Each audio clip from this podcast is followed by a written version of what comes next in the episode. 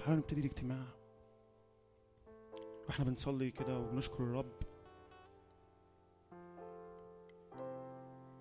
تعالوا نشكر الرب على يمكن إحنا في نهاية سنة ببساطة بس تعالوا نشكر الرب كده في بداية التسبيح والعبادة. يا رب بنشكرك يا رب لأنك إله صالح. اشكره على الحاجات اللي الرب عملها معاك. مكتوب ادخلوا أبوابه بالحمد والتسبيح. يا رب بشكرك يا رب على عملك الصالح يا رب في السنة ديت. أشكرك يا رب على كل حاجة صالحة منك لأنك أمين. ما تستناش حاجة إني صلاة أو تسبيح. أنت خش لمحضر الرب واقعد صلي كده وطلع صوت من قلبك.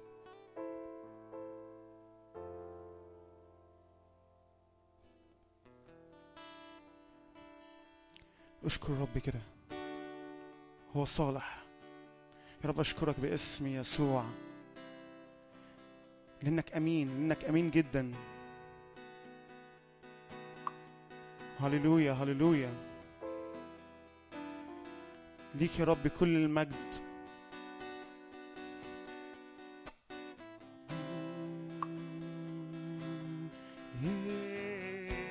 صالحون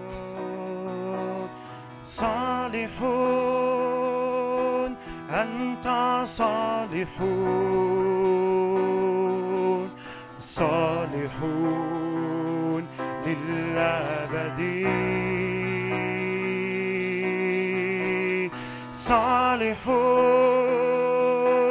أنت صالحون. أنت صالح للأبد. طلعها كده ببقك تاني. صالح هو الرب. صالحون أنت صالحون. أشكرك يا رب لأنك أمين. ما تستناش حتى إن نبتدي من أول الاجتماع كده وفي ترانيم. أنت ابتدي وقول للرب أنا بشكرك لأنك أمين. شاور على الرب فقط. يا رب باسم يسوع نرى وجهك نرى وجه الرب.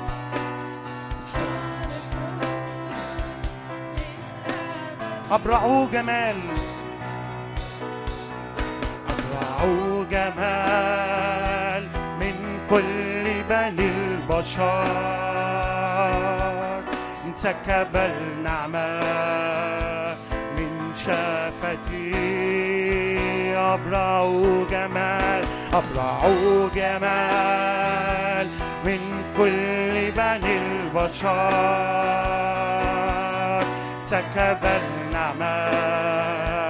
من شفتي صالحون صالحون أنت صالحون.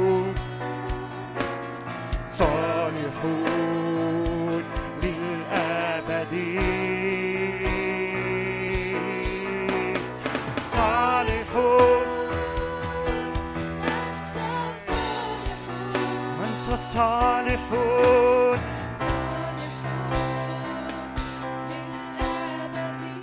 كل كلمة كل كلمة كل كلمة. كلمتك تعطي حياة تعطي حياة. كل كلمة.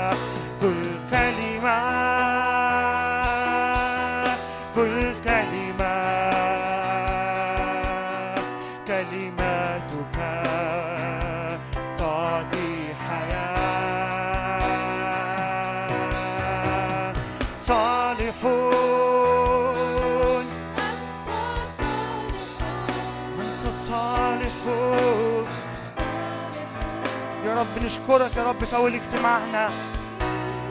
لأنك صالح ومستقيم هو الرب. ده الحق. أشكر الرب. قول له أنا ممتن يا رب لعملك يا رب وعجائبك معايا. وأعبدك يا رب. هللويا.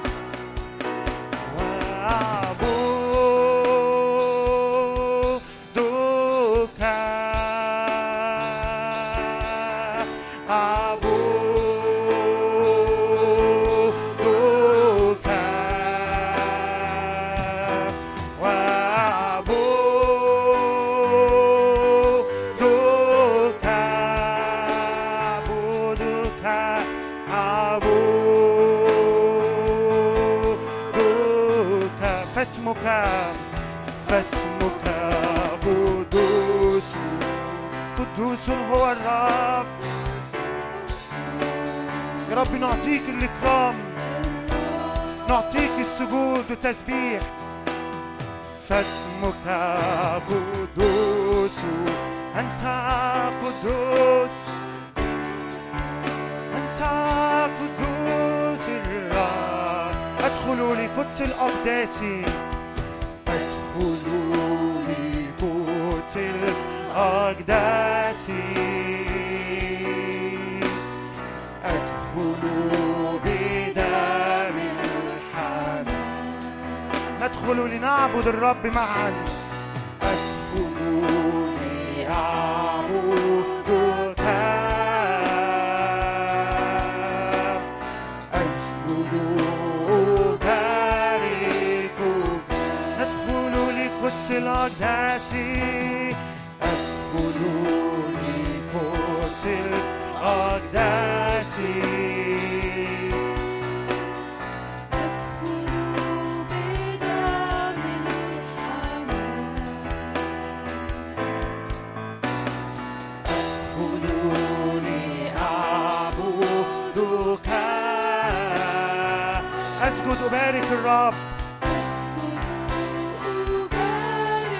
الرب هللويا.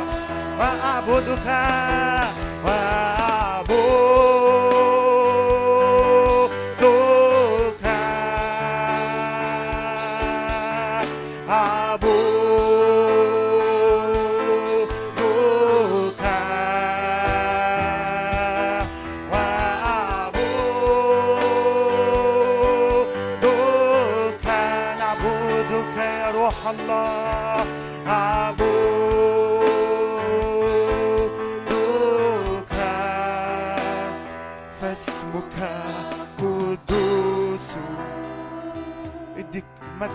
والاكرام للرب. قول يا رب أنا بقدم لك نفسي. بقدم لك جسدي بقدم لك روحي ونفسي. فاسمك قدوس. بقدم لك يا رب كل حاجة في حياتي. بقدم لك يا رب عبادتي عشان تبقى ذبيحة حية باسم يسوع. فاسمك قدوس. فاسمك قدوس. قدوس هو الرب.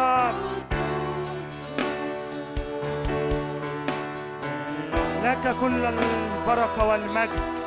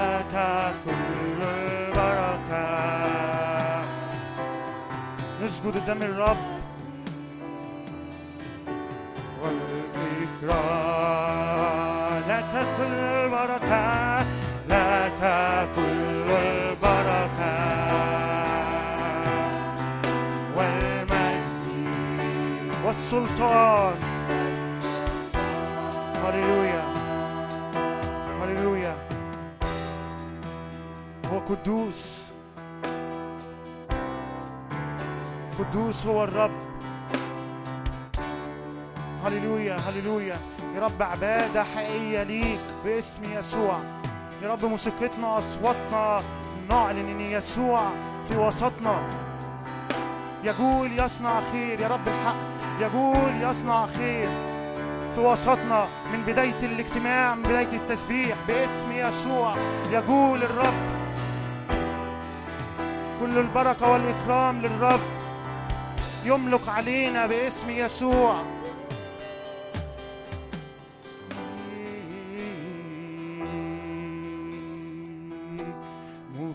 مبارك الملك الآتي اسم ربي. مبارك الملك الآتي باسم ربي.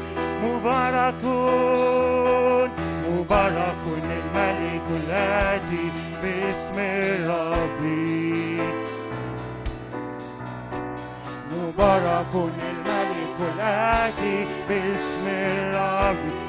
سيملك علينا. سيملك سيملك. روح الرب يرف علينا باسم يسوع. يرف علينا.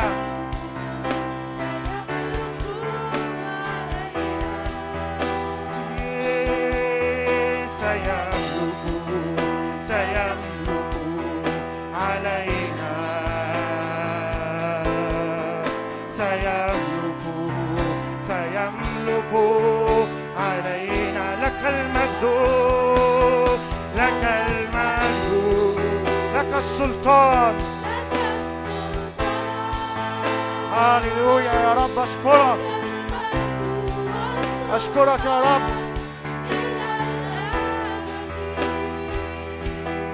لك المجد لك السلطان.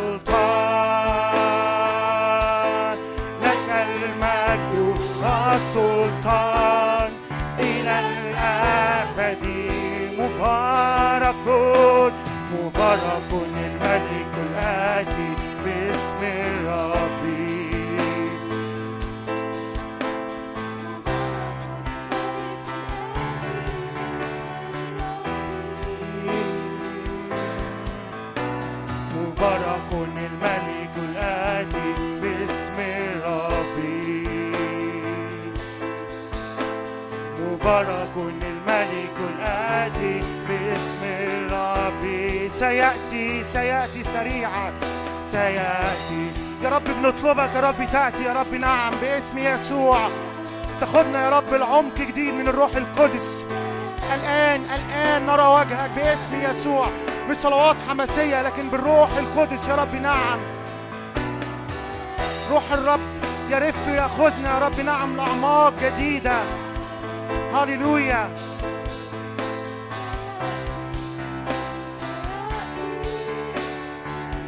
لك المجد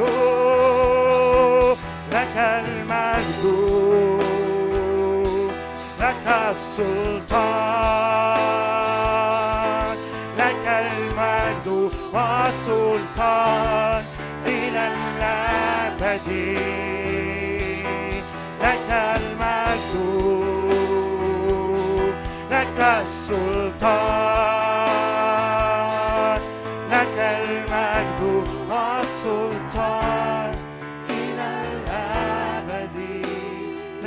المجد لك المجد لك السلطان. لك المجد والسلطان إلى الأبد. نعطي إكراما وتسبيح للرب. لك السلطان. لك المجد والسلطان.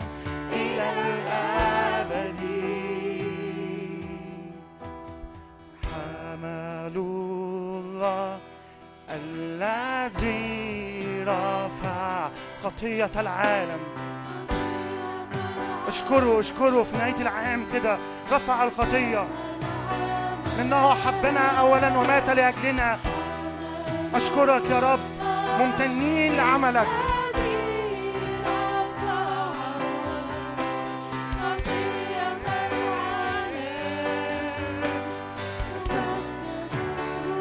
حمل الله. حمل الله الذي رفع خطية العالم. أتم العمل. حمل الله.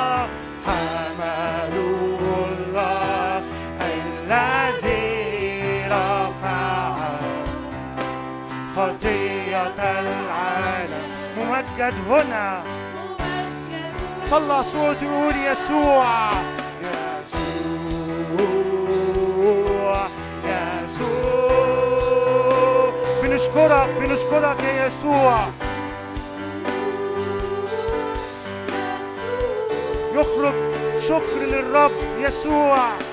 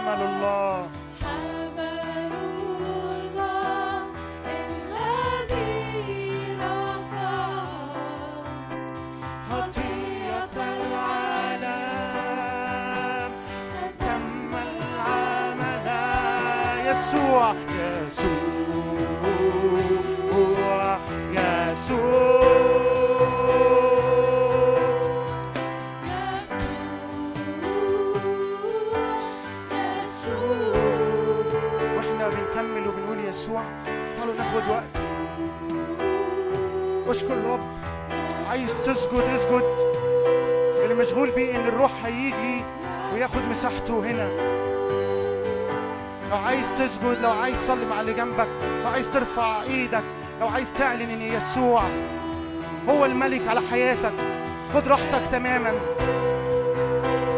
اعبد الرب اعبد الرب.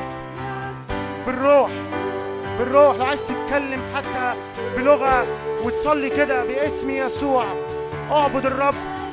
عليه عليه.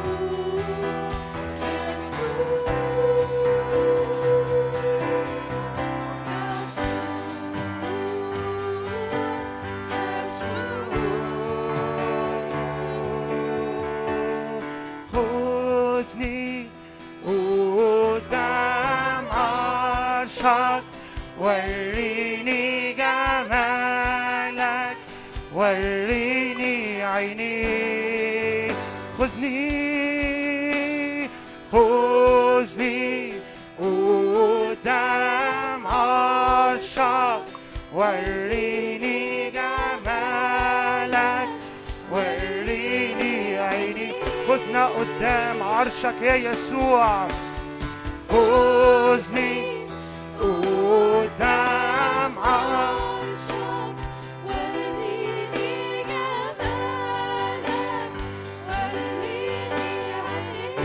جميل جميل يسوع. جميل جميل جميل. عظيم. أبرع جمال يا رب.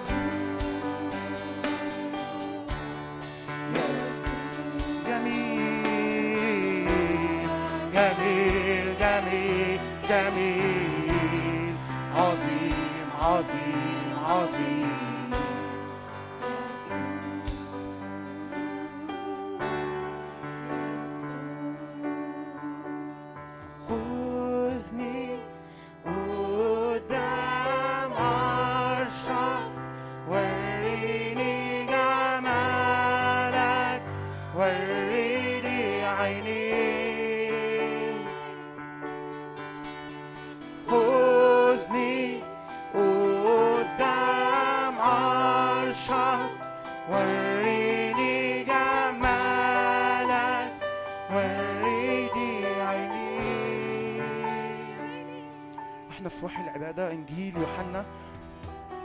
واحد.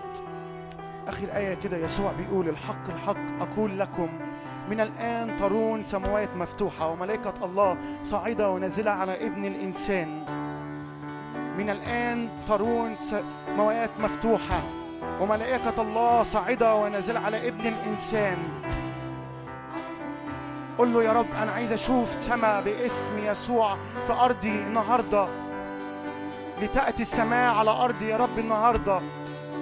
يا رب نعم باسم يسوع. حتى لو كنت بتعدي بوقت صعب قول يا رب أنا هشكرك وهعبدك وهطلع بره نفسيتي وهبص عليك يا يسوع لأنك هتشفي هتشفي. عندي إيمان الرب النهارده هيعمل عمل عظيم بالروح القدس باسم يسوع. السماوات مفتوحة. روح الرب يرف. نعم.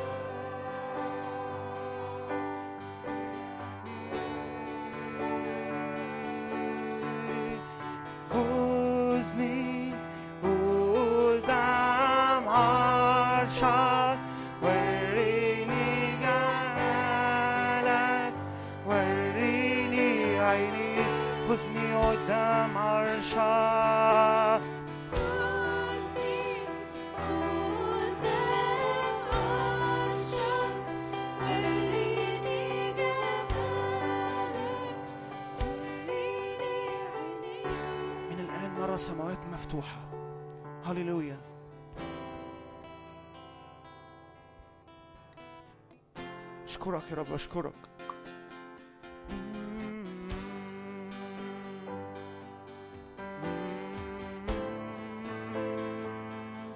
قد رفع النقاب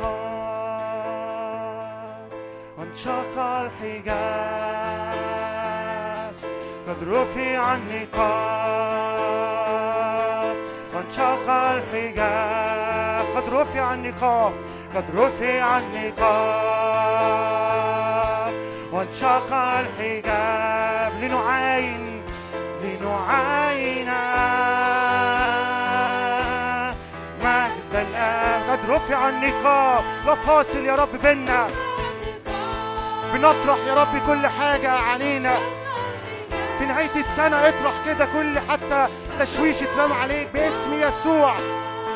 وسبح الرب وهتاف وفرح. لنعاين مجد الآن من الآن من الآن من الآن من الآن. نرى السماوات مفتوحة. من الآن من الآن من الآن. نرى السماوات من الآن من الآن من الآن من الآن. نرى السماوات وملائكة صاعدة ونازلة. ما هذا إلى بيت الرب؟ ما هذا إلى بيت الرب؟ ما هذا يرف روح الرب علينا. نعم بالروح القدس باسم يسوع. يشعل قلوبنا يشعل قلوبنا. قد انفتحت لنا السماء. ما هذا إلى بيت الرب. ما هذا إلى بيت الرب. هذا إلى بيت الرب. ما هذا إلى باب السماء. قد انفتحت لنا السماء. الآن من الآن من الآن من الآن. نرى السماوات مفتوحة. قول له أنا بعلن إن سمائي مفتوحة يا رب على حياتي. من الآن من الآن من الآن. وملائكة.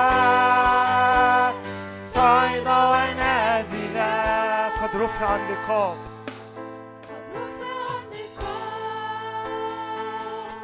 وانشق الحجاب من سيفصلنا عن محبة يسوع. من سيفصلني عن محبة يسوع. لنعاين مجد الآب قد رفع قد رفع النقاب. وانشق الحجاب. قد رفع النقاب. وانشق الحجاب. لنعاين مجد الآب وملايكة صعدة ونازلة والسماء مفتوحة والسلم منصور وملايكة صعدة ونازلة. والسماء مفتوحة من الآن نرى سماوات ملايكة صعدة ونازلة. والسماء مفتوحة والسماء وملايكة صعدة ونازلة. والسماء مفتوحة. ردد وطلع بصوتك كده والملايكة قول له من الآن أنا بطلع بصوتي وبطلق كده على حياتي. سما مفتوحة لسنة جديدة وسنة قديمة. سما مفتوحة يا رب. أشكرك. والملايكة والملايكة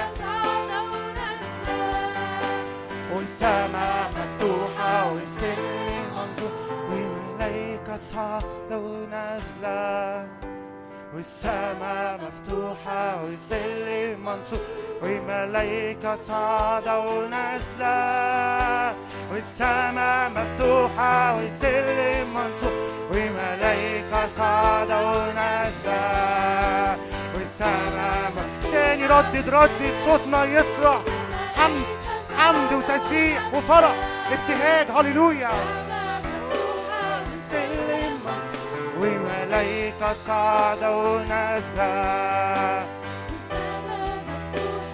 حقا قمت حقا قمت من الأموات. جالسون عن يمين الآب مرتفعون. يا يسوع في السماوات. حقا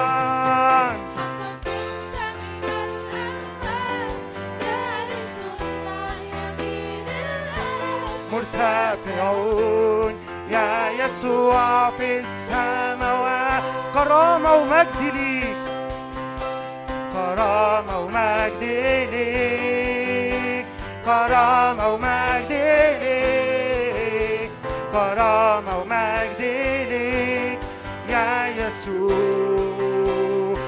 كرامة كرامة.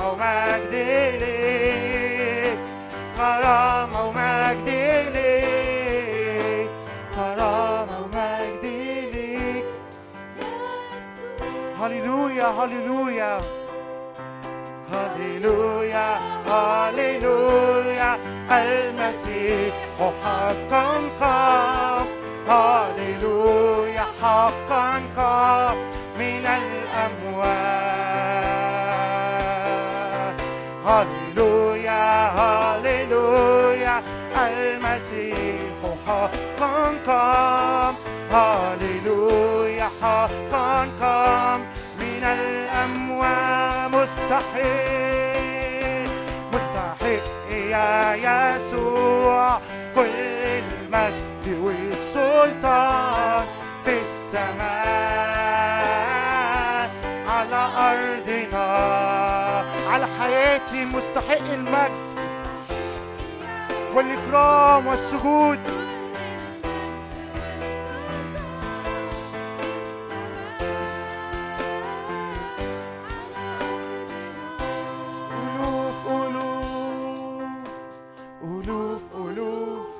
أمامك ربوات ربوات تخدمك ألوف ألوف أمامك ربوات ربوات تخدمك ألوف ألوف أمامك ربوات ربوات تخدم ألوف ألوف ألوف ألوف نخدمك يا رب من قلب حقيقي يا رب.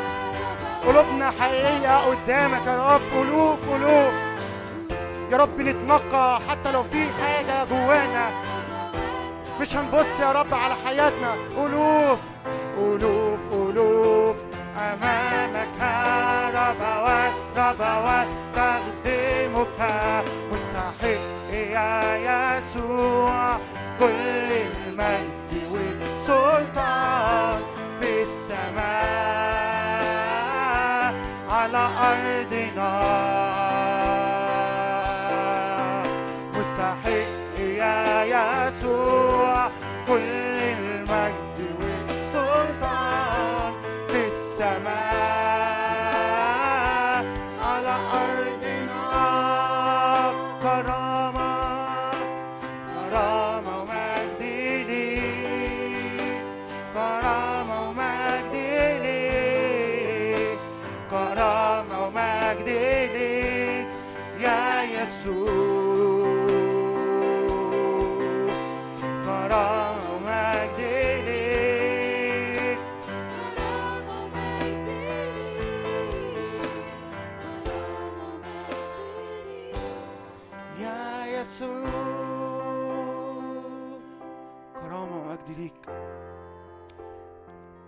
رب أشكرك يا رب لأنك أمين قوي لأن ليس مثل الرب. وإحنا بنقف ده مش وقت عشان نقف ونرجع تاني نرنم. خد الوقت دوت واشكر الرب. مش عارف أنا مشغول قوي بشكر وحمد للرب. علي الرب في وسطنا. ليس مثلك. ليس مثلك. ليس مثلك ليس مثلك. ليس مثلك ليس مثلك. يا ربنا ليس ليس مثلك ليس مثلك. ليس مثلك ليس مثل الرب. ليس مثلك ليس مثلك. يا ربنا هللويا هللويا هللويا المسيح حقا قام هللويا حقا قام من الأموات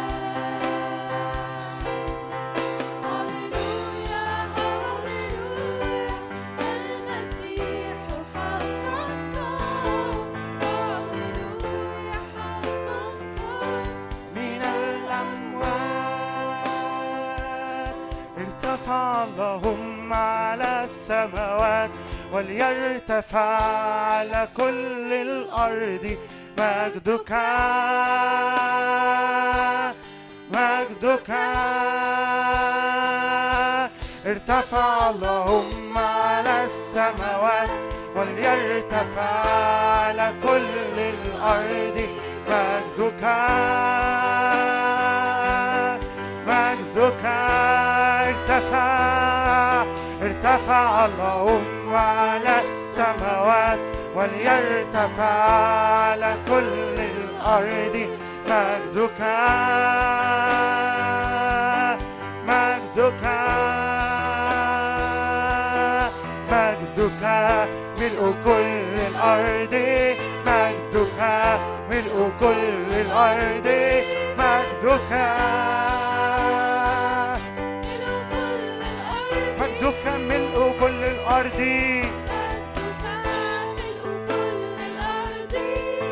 مجدك ملء كل الأرض مجدك ملء كل الأرض ليعرف ليعرف اسمك في كل الأرض. ولترى الشعوب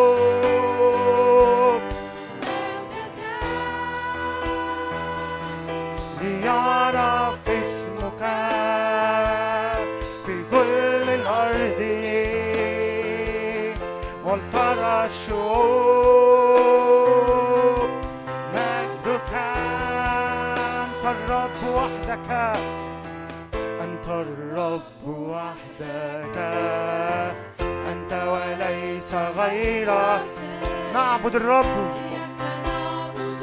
يا رب نسجد ليك انت فقط لصوتك انت فقط انت الرب وحدك تاخد المساحة في حياتنا انت وليس اياك نعبد اياك نعبد لك وحدك نسجد مستحق ان تكسو كل رب ويعترف كل لسان انك وحدك الاله انك وحدك الاله مستحق ان تكسو كل رتبة ويعترف كل لسان. أنك وحدك الإله. أنك وحدك الإله. ارتفع اللهم على السماوات.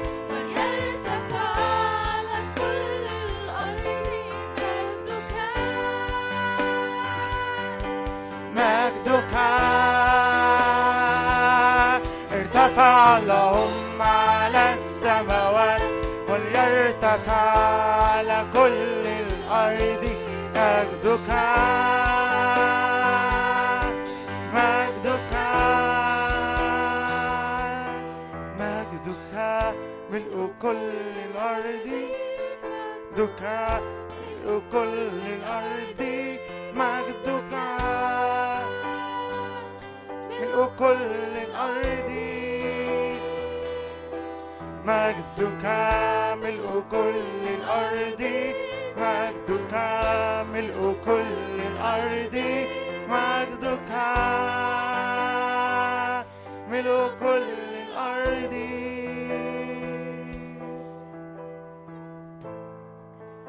مجدك يملى كل أراضينا. مجدك يا رب يملى حياتنا. يملى فهمنا يا رب كلمات تسبيح وحمد. في كل الأرض ولترى الشعوب مجدك ليعرف اسمك. في كل الأرض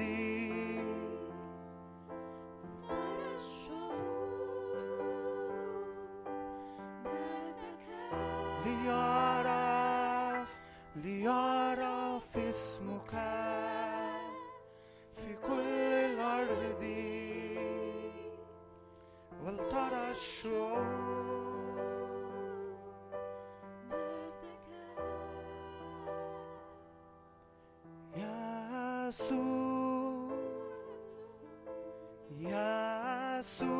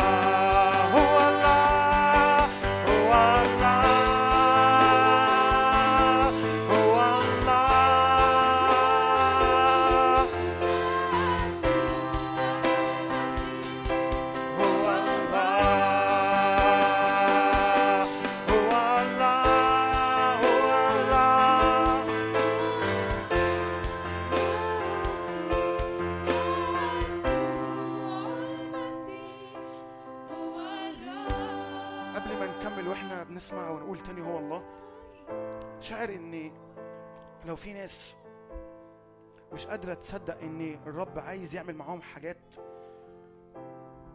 إن هو رحيم إن هو بيقبلك بالحالة اللي أنت فيها. أرجوك يسوع بيقول كده. هو بيقبلك في كل وقت. حتى لو كنت امبارح عامل حاجة ومش قادر النهارده تخش التسبيح لو في شكاية على ذهنك باسم يسوع ارفع إيدك كده واعلن ان يا رب أنا بشيل كل شكاية أنا بشيل يا رب كل تشويش باسم يسوع. مش كده وقفت وهنقول هو الله هو الله.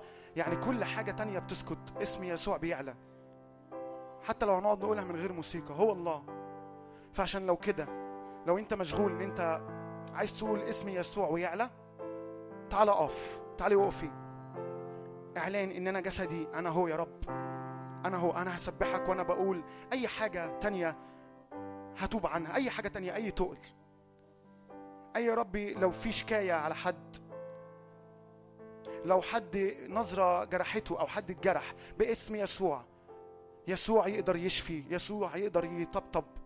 ببساطة يسوع يقدر يشفي الجرح ده. هنقول هو الله هنقول يسوع اسمه يعلى. وكل حاجة تانية في ذهنك تخضع تتشال باسم يسوع. صلي كده. إن يا رب اسم يسوع. اسمك يعلى اسمك يعلى يا رب في حياتي. اسمك يعلى. اسمك يعلى. يا رب وإحنا بنقول هو الله.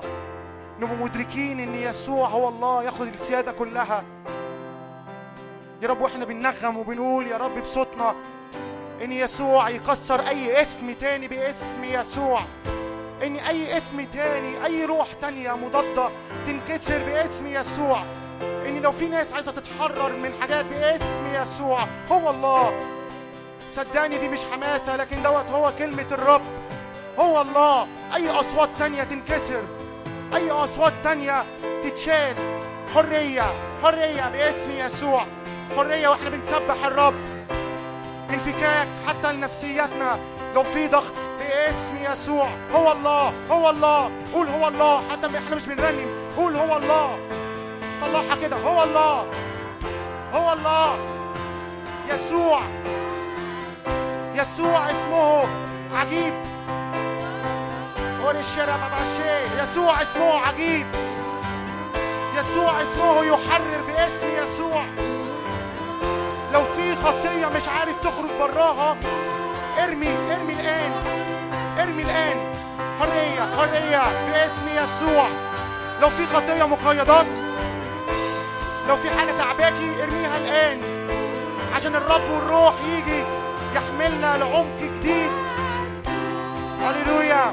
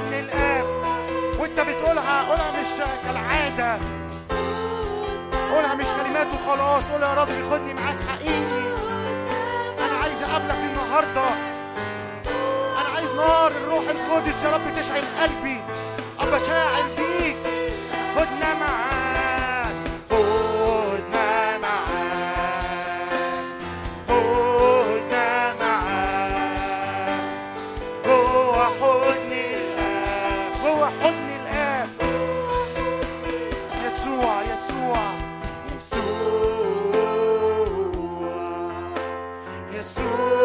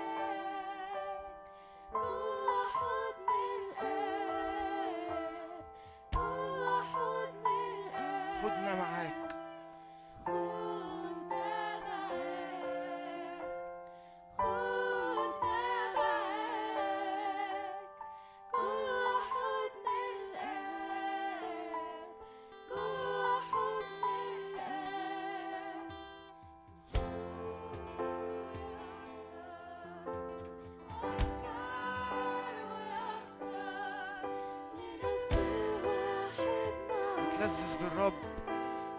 نرخم للرب. ترنيمة جديدة. موسيقى بالروح. عزف بالروح. ترنيمة جديدة. نغم نغم للرب عن امتنان وحب وفرح. أصوات تهتف للرب. ابواق تهتف للرب النصرة للرب.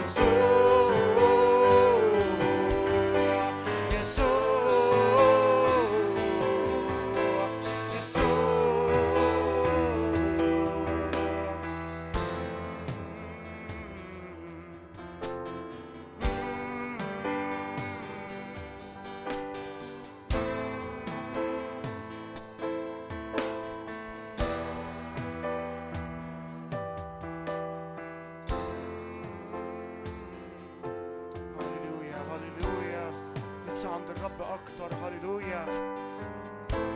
هللويا لسه عند الرب أكتر.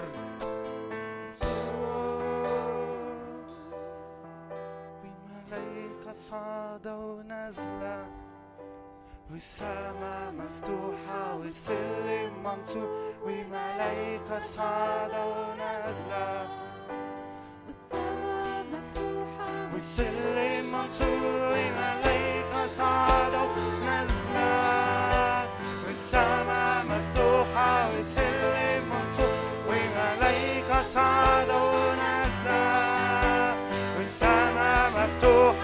We malaika, we malaika, tano.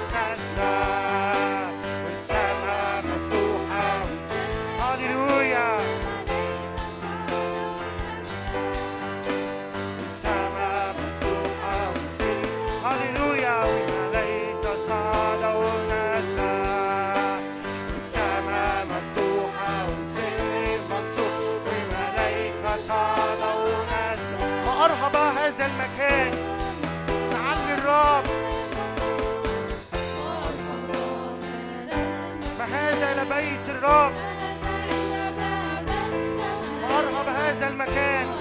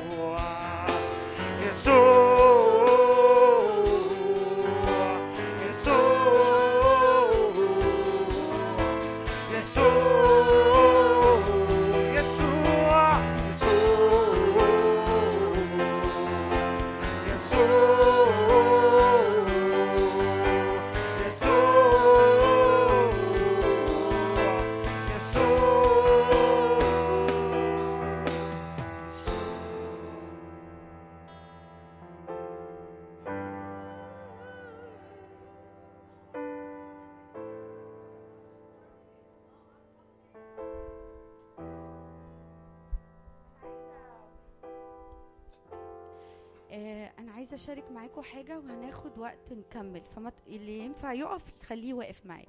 فاكرين الكلمات دي مين قالها في الكتاب المقدس؟ يعقوب. فاكرين يعقوب كان كان إيه وضعه حاله في الوقت ده؟ كان هربان من عيسو. ويعقوب جه للمكان اللي اسمه بيت إيل. أو لما تقابل مع الرب في المكان دعا المكان ده اسمه إيه؟ بيت إيل. المكان ده عدى عليه إبراهيم مرتين قبل كده. واتقابل مع الرب قبل كده. فمكان جغرافي حصل فيه مقابلة روحية لما يعقوب عدى على نفس المكان الجغرافي وهو تعبان وهو هربان وهو يأسان وهو بيحط راسه على حجر يعقوب اللي متدلل في بيت أبوه عرف يشوف حاجة مختلفة.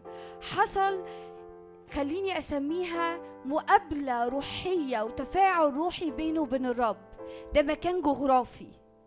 ده مكان جغرافي. ويجي يسوع في يوحنا يقول من الآن ترون السماء مفتوحة. وملايكة يع- يعيد نفس الكلام تاني. وملايكة صاعدة ونازلة على ابن الإنسان.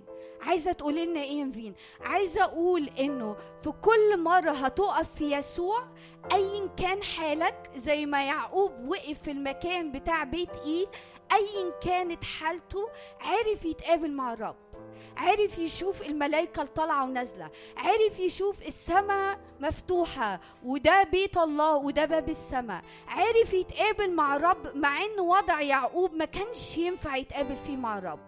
في كل مرة هتيجي تقف في كل مرة هتيجي تقف في يسوع أيا كان حالك صدق وادرك صدق وادرك إن أنت في يسوع هتلاقي نفسك وجها لوجه مع الله. هتلاقي نفسك في مقابلة إلهية حقيقية مع الرب أيا كان. وضعك أيا كان شكلك أيا كان المكان اللي أنت جاي منه أيا كان إن كنت حتى النهاردة أول مرة تيجي تحضر الاجتماع معدي بالصدفة حد زقك حد دخلك حد شدك من إيديك أيا كان هتيجي تقف في يسوع. هيحصل نفس الحاجة.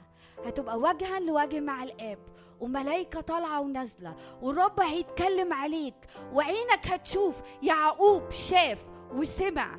وأدرك إنه في سماء مفتوحة وإن ده بيت الرب وده باب السماء. الرب آمر للجيل بتاعكم جيل الشباب. الرب آمر ليكوا آمر ليكوا يعني في فرمان صادر من الرب.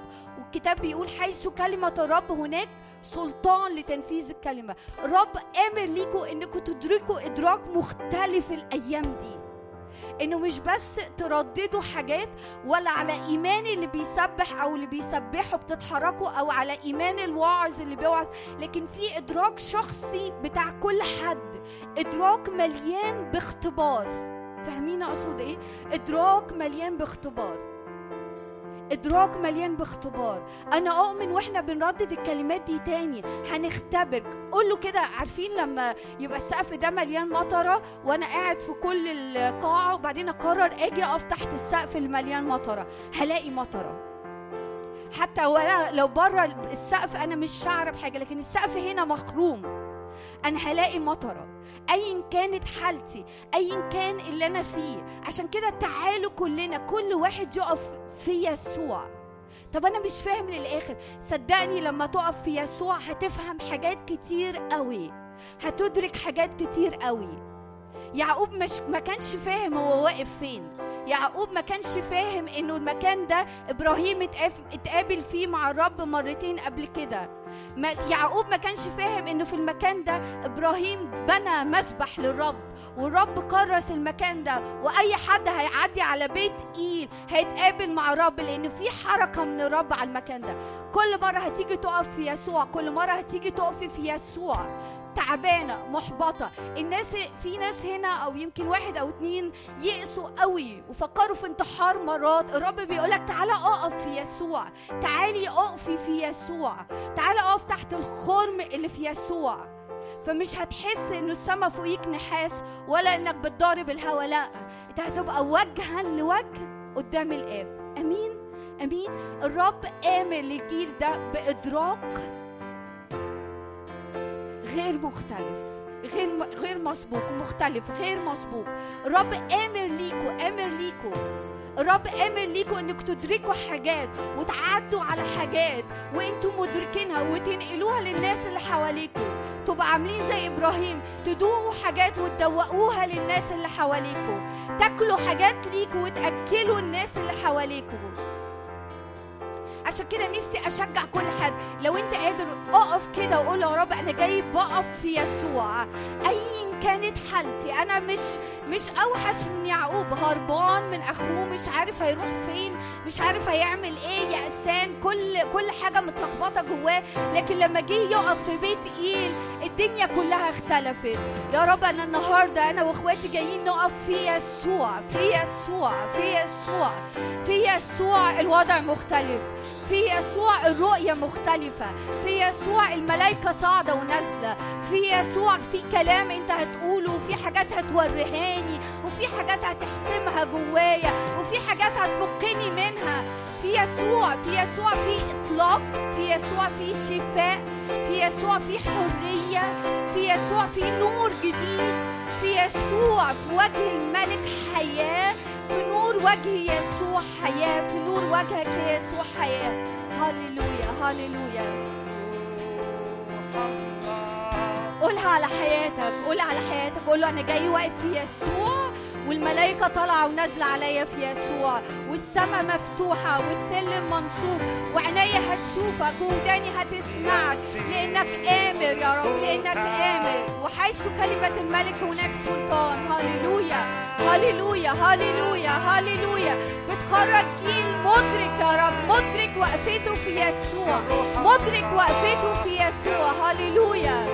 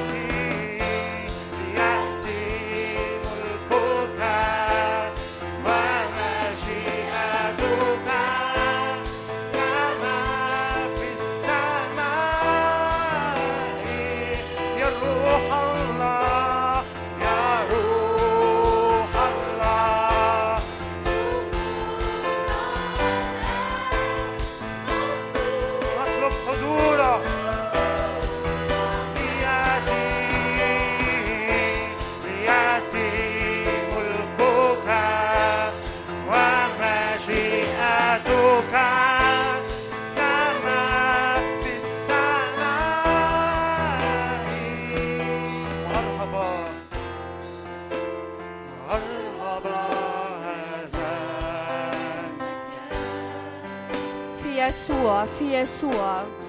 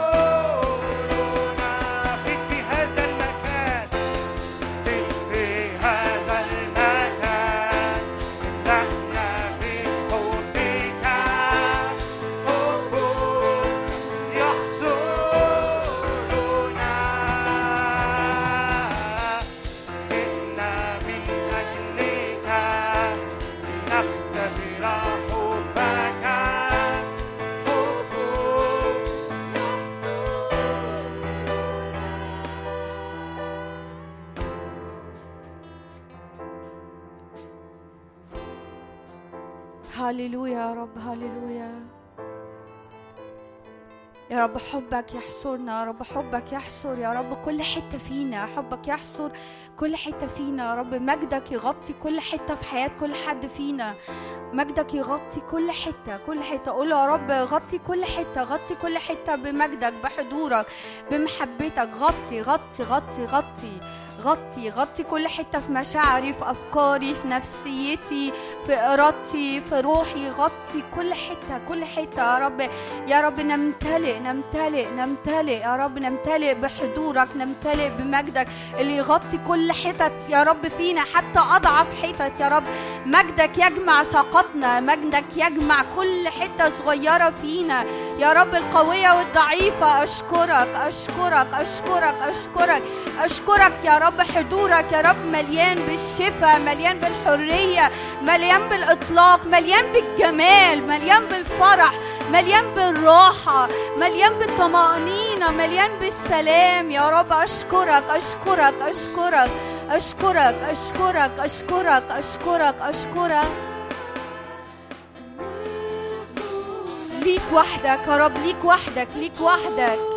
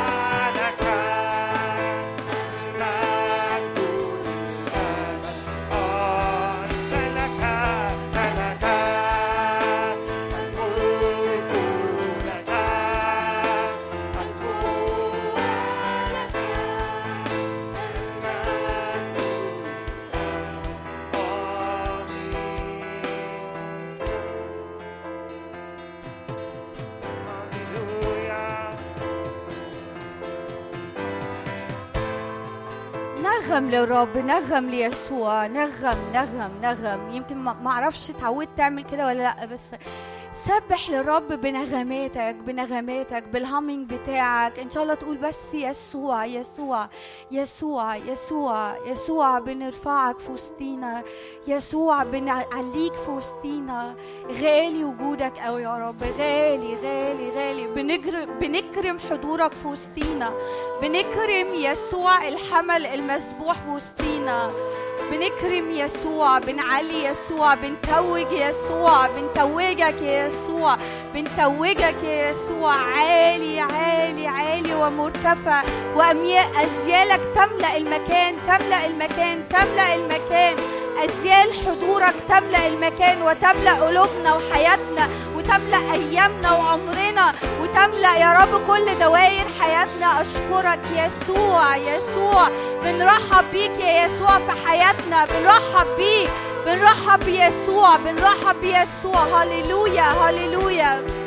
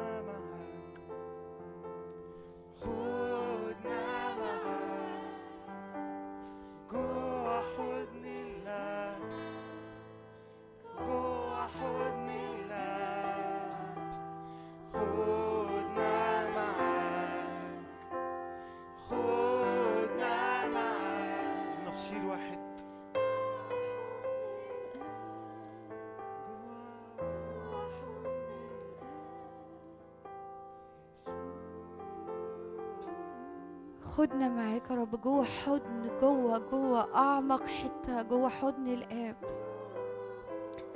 فنصير واحد معاك يا رب. اصنع المعجزة دي يا رب. نصير واحد نصير واحد نصير واحد.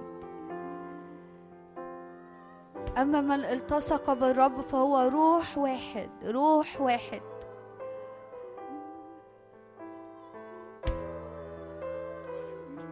يا رب مفيش حاجة تفصل أي حد فينا عنك. يا رب كل حد جوه قلبه إنه يا رب يدخل لحضن الآب في يسوع.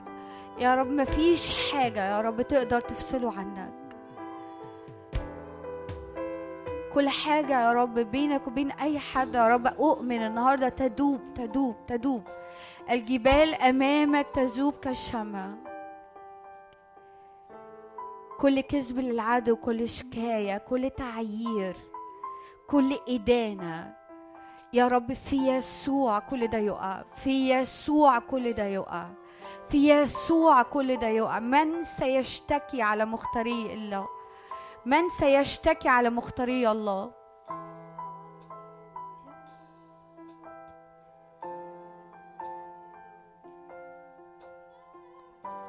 أشكرك يا يسوع.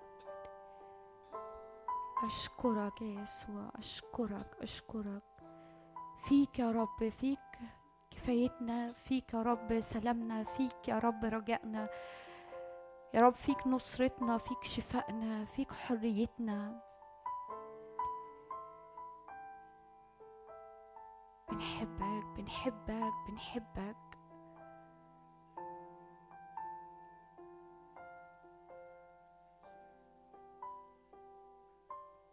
هاليلويا يا رب هاليلويا هاليلويا بنكرم يسوع في وسطينا بنكرمك يا يسوع بنكرمك يا يسوع ليك كل المجد والإكرام آمين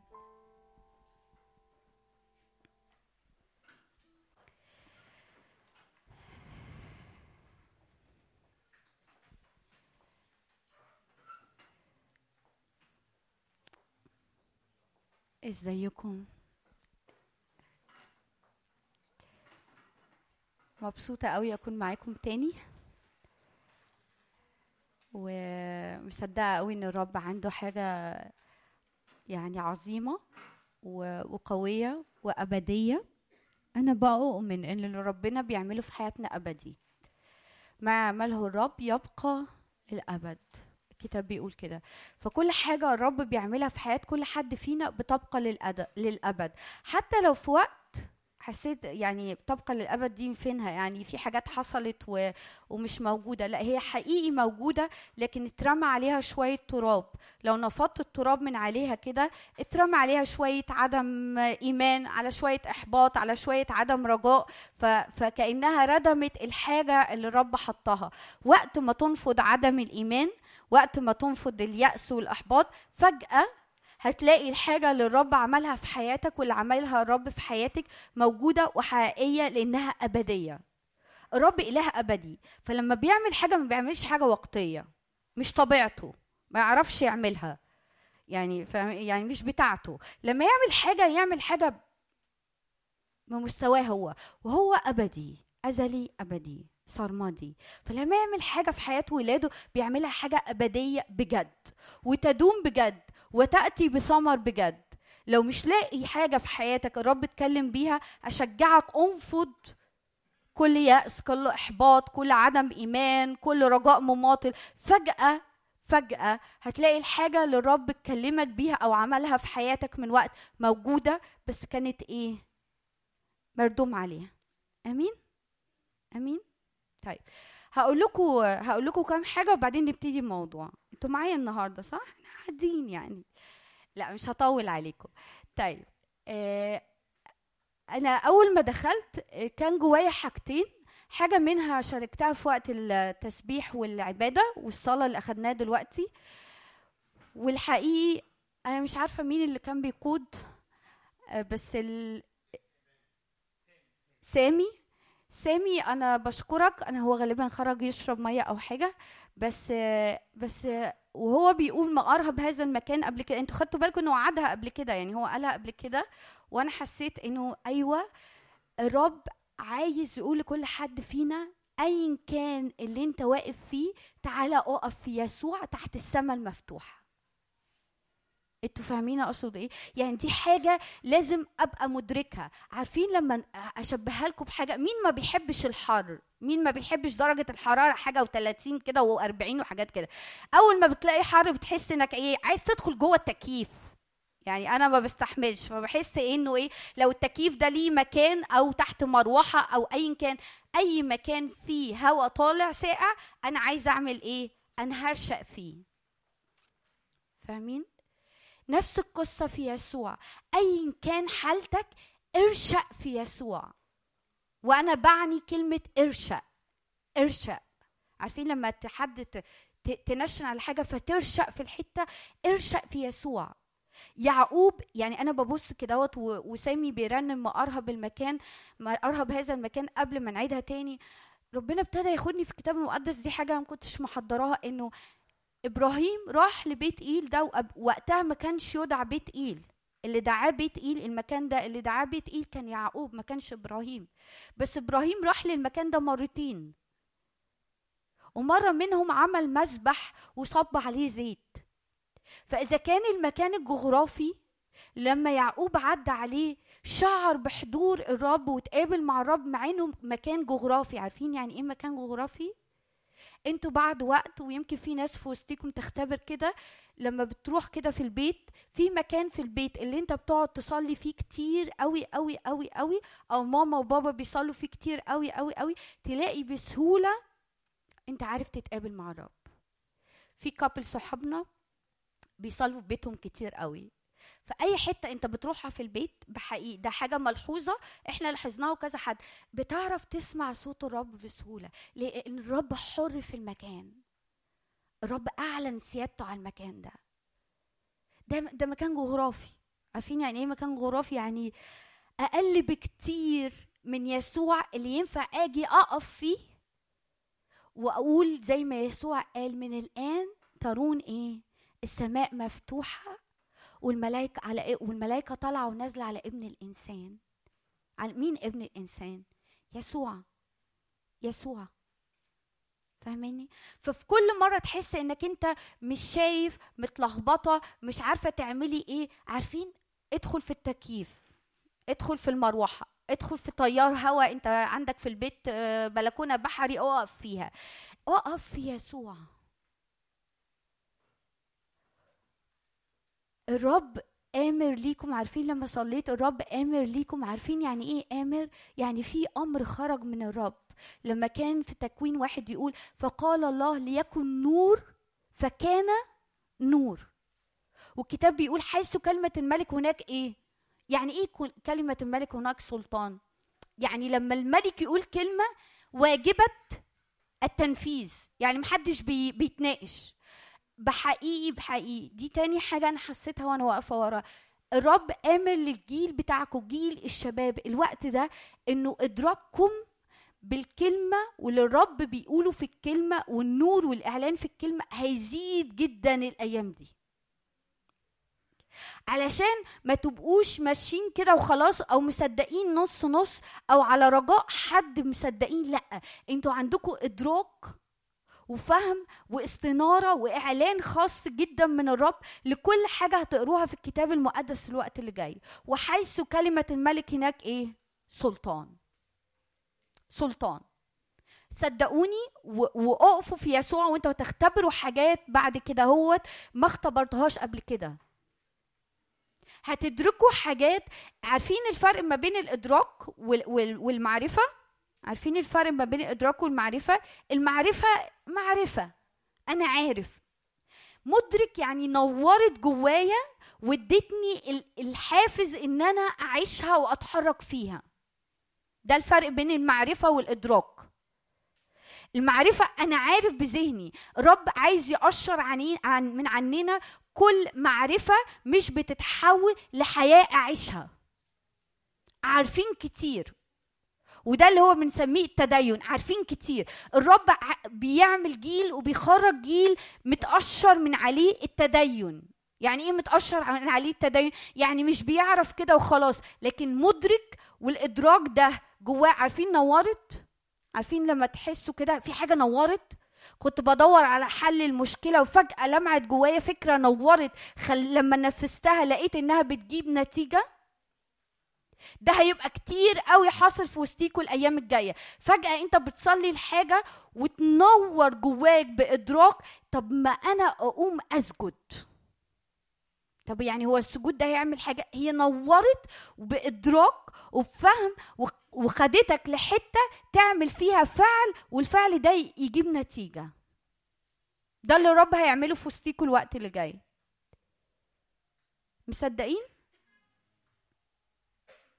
مصدقين إحنا لازم ندرك حاجات كتير قوي الوقت الجاي والحركة الوقت الجاي مع الرب الرب هيعلي فيها الإدراك بقوة. هو مش عايز ناس عارفة وخلاص. بس عارفين يا أيوب؟ بسمع الأذن سمعت عنك. وأما الآن فقد راتك عيناي إيه رأيكم نقول الكلام ده مع بعض؟ يا رب مش عايزين نسمع عنك ولا نعرف عنك. عايزين إيه؟ زي ما يوحنا قال الذي لمسناه وشاهدناه الذي لمسته أيدينا وشاهدناه ده اللي إحنا هنيجي نتكلم عنه الوقت اللي جاي. أنا مش عايزه أتكلم عن الرب البعيد. مش عايزه أتكلم على الرب اللي بعرفه ونقطة. أنا عايزه اتكلم على الرب اللي بختبره. أنا عايزه اتكلم على الرب اللي بدركه في حياتي. ورب عايز يعمل كده معاكم. عارفين لما حد يجي مثلا يقول أنا عايز أديك فلوس؟ فأنت تقول له يعني شكرا. يقول لك لا أنا عايز أجي أديك. أنا اللي عايز أجي أديك. فهيديك. الرب عايز يجي يدينا الإدراك ده. بيقول لك تقبل؟ تقبل؟ أنا عايزه أدي أجي اديك الادراك اللي مش واقف عند المعرفه لكن زي ايوب انه بسمع الاذن سمعت عنك لكن دلوقتي عناية تراك. امين؟ تيجوا نرفع ايدينا وكده وفي دقيقة نقول له امين يا رب امين امين امين. ارفع إيدك معايا كده لو تحب ولو تحبي وغمضي عينيكي وغمض عينيك لو تحب. قول يا رب امين لكل مستوى ادراك انت بترفعه في حياتي النهارده. أمين يا رب لشباب يا رب. مدرك مش عارف بس عنك لكن مدرك ولمسك وشايفك. يا رب وماشي وراك للآخر. يا رب والإدراك ده يتحول لحياة والخطوات في حياته. في اسم الرب يسوع. بنوقع. قول له قول له كده وقولي له كده. يا رب بوقع وبقشر من عليا كل معرفة مش بتوديني لحتة. كل معرفة بتخلي مخي كبر بمعلومات لكن حياتي مش ماشية في حتة. يا رب أنا بصلي إنه كلامك يكون روح وحياة في حياة كل حد فينا. في اسم الرب يسوع يا رب أنا بتكلم على حياة كل حد فينا النهارده أنا وإخواتي إنه كلامك يكون روح وحياة مليان بالإدراك مليان بالنور مليان بالإعلان مليان بالفهم مليان بتحركات حقيقية معاك الأيام الجاية في الملكوت وفي حياتنا العادية. في اسم الرب يسوع. آمين. طيب. الحتة اللي أنا ما كملتهاش عن عن سامي يعني إنه إنه رجع تاني يسبح نفس الكلمات ويعلن نفس الكلمات. فواضح إنه الرب عايز يعلن الأمر ده في وسطينا إنه نرجع نقف في يسوع في المسيح. آمين؟ طيب أنا مش هطول عليكم هخلص بدري. آه بس عايزة أكمل معاكم الموضوع اللي ابتداه مارك المرة اللي فاتت عن ال- النضوج والنضوج الشخصية. عايزة أقول لكم ده موضوع مهم جدا.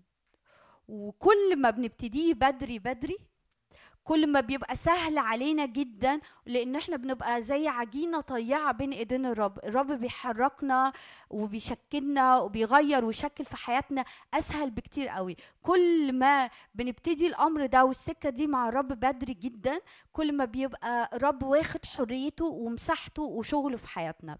خلوني أقرأ معاكم في كرونسوس الثانية 3 18 أنا هف يعني أحب قوي لو معاكم كتب مقدسة. ممكن تكونوا جايين من كلياتكم أو صعب بس لو عندك على الكتا... على الموبايل عندك على الموبايل من فضلكم افتحوهم معايا. في كورنثوس الثانية آه... 3 وعدد 18 آيات معروفة وعارفينها كلنا. ونحن جميعا الكتاب بيقول كده أو بولس الرسول بيقول لك- لكنيسة كرونسوس. ونحن جميعا ناظرين مجد الرب مجد يعني حضور. مجد يعني إيه؟ يعني حضور. يعني تقل من حضور الرب. مجد الرب ونحن جميعا ناظرين مجد الرب بوجه مكشوف. يعني وأنا بص على حضور الرب بوجه مكشوف مفيش أي فواصل بيني وبين الرب. كما في مرآة نتغير إلى تلك الصورة عينها من مجد لمجد كما من الرب الروح. هنا بولس بيقول إيه؟ وإحنا ماشيين مع الرب وإحنا في علاقة حقيقية وحية وح- وعميقة مع الرب إحنا بنتغير ماشيين سكة من التغيير والتشكيل مع الرب. بنتغير لمي- لمين؟ بتغير لمين؟ أنت بتتغير لمين؟ أنت بتتغيري لمين؟ بنتغير إلى تلك الصورة عينيها. صورة مين؟ صورة يسوع. أنا رايح لصورة يسوع. أنا مش بظبط نفسي على مثلا آه، ساندرو. أنا مش بظبط نفسي وحياتي وطباعي وشخصيتي على ساندرو no no. عشان آه ممكن يكون ساندرو فيه حاجات عجباني وحاجات أحب إنها تكون موجودة فيا. لكن أنا وأنت ناظرين مجد الرب بنبص عشان نظبط نفسنا ونتغير ونتشكل علشان نبقى صورة يسوع. وده اللي بولس الرسول قاله في روميا 8 وعدد 29 بي- بيقول إيه؟ ليكونوا نقراها من الأول. يعني أنا واخدة الجزء اللي أنا عايزة أقوله معاكم بس لو عايزين ممكن نقراها من الأول. روميا 8 29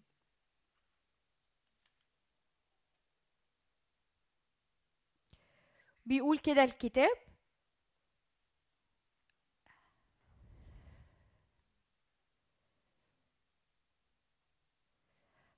لأن الذين سبق فعرفهم سبق فعينهم ليكونوا مشابهين صورة ابنه ليكون هو بكرا بين إخوة كثيرين. فأنا وإنت أول ما بنبتدي في علاقة حقيقية وبنقبل الرب يسوع مخلص شخصي لحياتنا أنا وإنت ماشيين في سكة تغيير علشان نكون مشابهين صورة ابنه.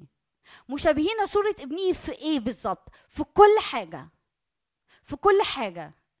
انت وأنا كإنسان متكونين من ثلاث حاجات هنفتح ونشوف الكتاب المقدس بيقولهم إيه. روح ونفس وجسد صح؟ أنا روح ونفس وجسد. لما بقبل الرب يسوع مخلص شخصي بيحصل فداء لروحي ونفسيتي اللي هي فكر ومشاعر وإرادة وجسدي اللي هو جسد. فهنا بولس الرسول لو فتحنا برضو مع بعض في آه، تسالونيكي الأولى خمسة وعدد 22 وإله السلام نفسه يقدسكم بالتمام ولتحفظ روحكم ونفسكم وجس- وجسدكم كاملة بلا لوم عند مجيء ربنا يسوع المسيح. يعني ببساطة أنا وأنتوا ماشيين في سكة تغيير وتشكيل علشان نشابه صورة يسوع في كل حاجة روحيا ونفسيا. فأنا وأنت ماشيين في سكة تغيير وأنت ماشيين في سكة تغيير ونضوج. هسميها كده تغيير وتشكيل ونضوج. أنا عايزة أنضج. أنا ماشية في سكة من النضوج. سكة النضوج دي روحية ونفسية مع بعض. مش هينفع تكون روحية بس ومش هينفع تكون نفسية بس. وهنش... وهنتكلم مع بعض في الموضوع ده. هي روحية ونفسية. هديكوا حاجة صغيرة. أنا بشبه الموضوع ده ب... برجلتين. واحد ماشي على رجلتين. لو واحد حصل له نضوج روحي يعني إيه نضوج روحي؟ أنا هسبق نفسي في حاجات وهرجع لها تاني. يعني إيه نضوج روحي؟ نضوج روحي يعني إيه أنضج روحيا وأنا ماشية في حياتي مع الرب؟ أنا هنضج روحيا يعني هنمو في الكلمة؟ هنمو في علاقتي بالرب؟ هنمو في الخدمة في المواهب في كل حاجة روحية. لو أنا بنضج روحيا كويس قوي وبقرأ في الكتاب المقدس كويس قوي وبعرف في كلمة الرب كويس قوي وبصلي كويس قوي وبخدم كويس قوي أنا شغالة على النضوج الروحي؟ بنسبة عالية جدا. لكن النضوج النفسي على شخصيتي على طباعي على صفاتي على تعاملاتي على سلوكي على كلامي على انفعالاتي على مشاعري أنا مش شغالة عليها. تخيلوا لو رجل بتنمو بسرعة قوي والرجل التانية مش بتنمو هيحصل إيه ليا؟ هقع. أنا في عدم اتزان. أنتوا فاهمين اقصد إيه أنا كده في عدم اتزان. في ناس كتير قوي بتقول أنا هنضج وهتغير واتشكل روحيا مع الرب. لكن نفسيا دي يعني هتيجي في السكة كده. لا هي مش بتيجي في السكة كده. أنا محتاجة أركز انه يا رب زي ما أنت عايزني أكون روح ونفس وجسد كاملة بلا لوم. عند مجيء يسوع المسيح يبقى زي ما ببذل مجهود وتركيز ووقت على نضوجي الروحي أنا محتاجة أعمل نفس الحاجة على نضوجي النفسي. ولو عملت بقى نضوج نفسي اهتميت قوي إن أنا أظبط نفسي وأبقى كويس وتصرفاتي وأفعالي ورجلي النضوج النفسي كتر قوي والنضوج الروحي لأ برضه في عدم اتزان وفي اختلال. وضحت الفكرة؟ أنا محتاجة أعمل الاتنين. طب ليه أنا محتاجة أعمل الاتنين؟ علشان أبقى شخص متزن وعارف أمشي خطوات ثابتة مش بس مع ربنا في خدمتي وفي علاقاتي وفي ارتباطي وفي دراستي وفي شغلي وفي دواير كل حياتي. لو أنا شخص يعني أوقات ممكن نشوف ناس رجليها أطول رجل أطول من رجل ممكن نكون صادف وعندنا أصحاب وكل حاجة. الحياة مش بتبقى سهلة. الحياة بتبقى صعبة. والوقوع بيبقى كتير. والحاجات اللي مش بيعرفوا يعملوها بتبقى كتير. والتعب بيبقى كتير صح ولا لأ؟ آه بنقول إحنا ملناش يد هم ما اختاروش كده. آه دي يعني زي ما بنقول خلقة ربنا. لكن أنا وأنت النهارده بنقرر ونختار إنه أنا مش عايز نضوجي الروحي يبقى يبقى على حساب نضوجي النفسي ولا نضوجي النفسي على حساب نضوجي الروحي. أنا عايز الاتنين يمشوا مع بعض. وأنا مركز. لأنه لو نضجت روحيا ونفسيا لم أنضج بالقدر الكافي حاجات كتير قوي هتبوظ مني. وهنشرح مع بعض. حاجات كتير قوي هيبقى. ليها نتيجة سلبية. عدم نضوج النفسي هيبقى ليه نتيجة سلبية عليه. وحاجات كتير قوي خليني أقول دي أنا عمالة بسبق نفسي في حاجات بس هرجع لها. أوقات كتير الرب بيتأنى إنه يطلقنا في دعوته على حياتنا لأنه أنا في حاجات نفسية إنائي ما اشتغلش فيها فإنائي مش جاهز. ففي أوقات الرب بيتأنى لأنه أنا لو الرب أطلقني في دعوته على حياتي وأنا نفسيا مش واصل لمرحلة النضوج طبعا النضوج ده بياخد كل العمر. okay؟ لكن في minimum من النضوج. لو الرب شايف إن أنا مش ما وصلتش لل minimum من النضوج ده آه، مش هيقدر يحمل عليا حاجات. فاكرين آه، آه، مزمور 144 تعالوا نفتحه مع بعض. مزمور 144 أغششكوا حاجة؟ الآية اللي هقراها معاكم دي أهلي لما ودوني للكنيسة أول ما اتولدت عشان ما كانتش معمودية بس كأنه نوع من التكريس. دي الآية اللي حطوها على حياتي دي الآية اللي ادوها الكنيسة لأهلي اللي أنا هقراها معاكم حاسه إنها حقيقية جدا مش لحياتي بس حقيقية لي جدا لينا كمؤمنين عموما يعني. إنه فعلا ده اللي الرب بيعمله في مزمور 144 بيقول كده وعدد 12 ليكون بنونا مثل الغروس النامية في شبيبتها.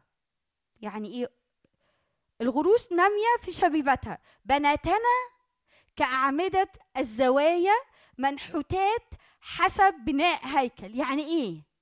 يعني العمود علشان أحط عليه بيت أحط عليه حمل لازم يبقى منحوت لازم يبقى فيه شغل. عشان الرب يبني عليك ويبني عليكي أمور في الملكوت لازم يبقى فيه نضوج روحي ونفسي.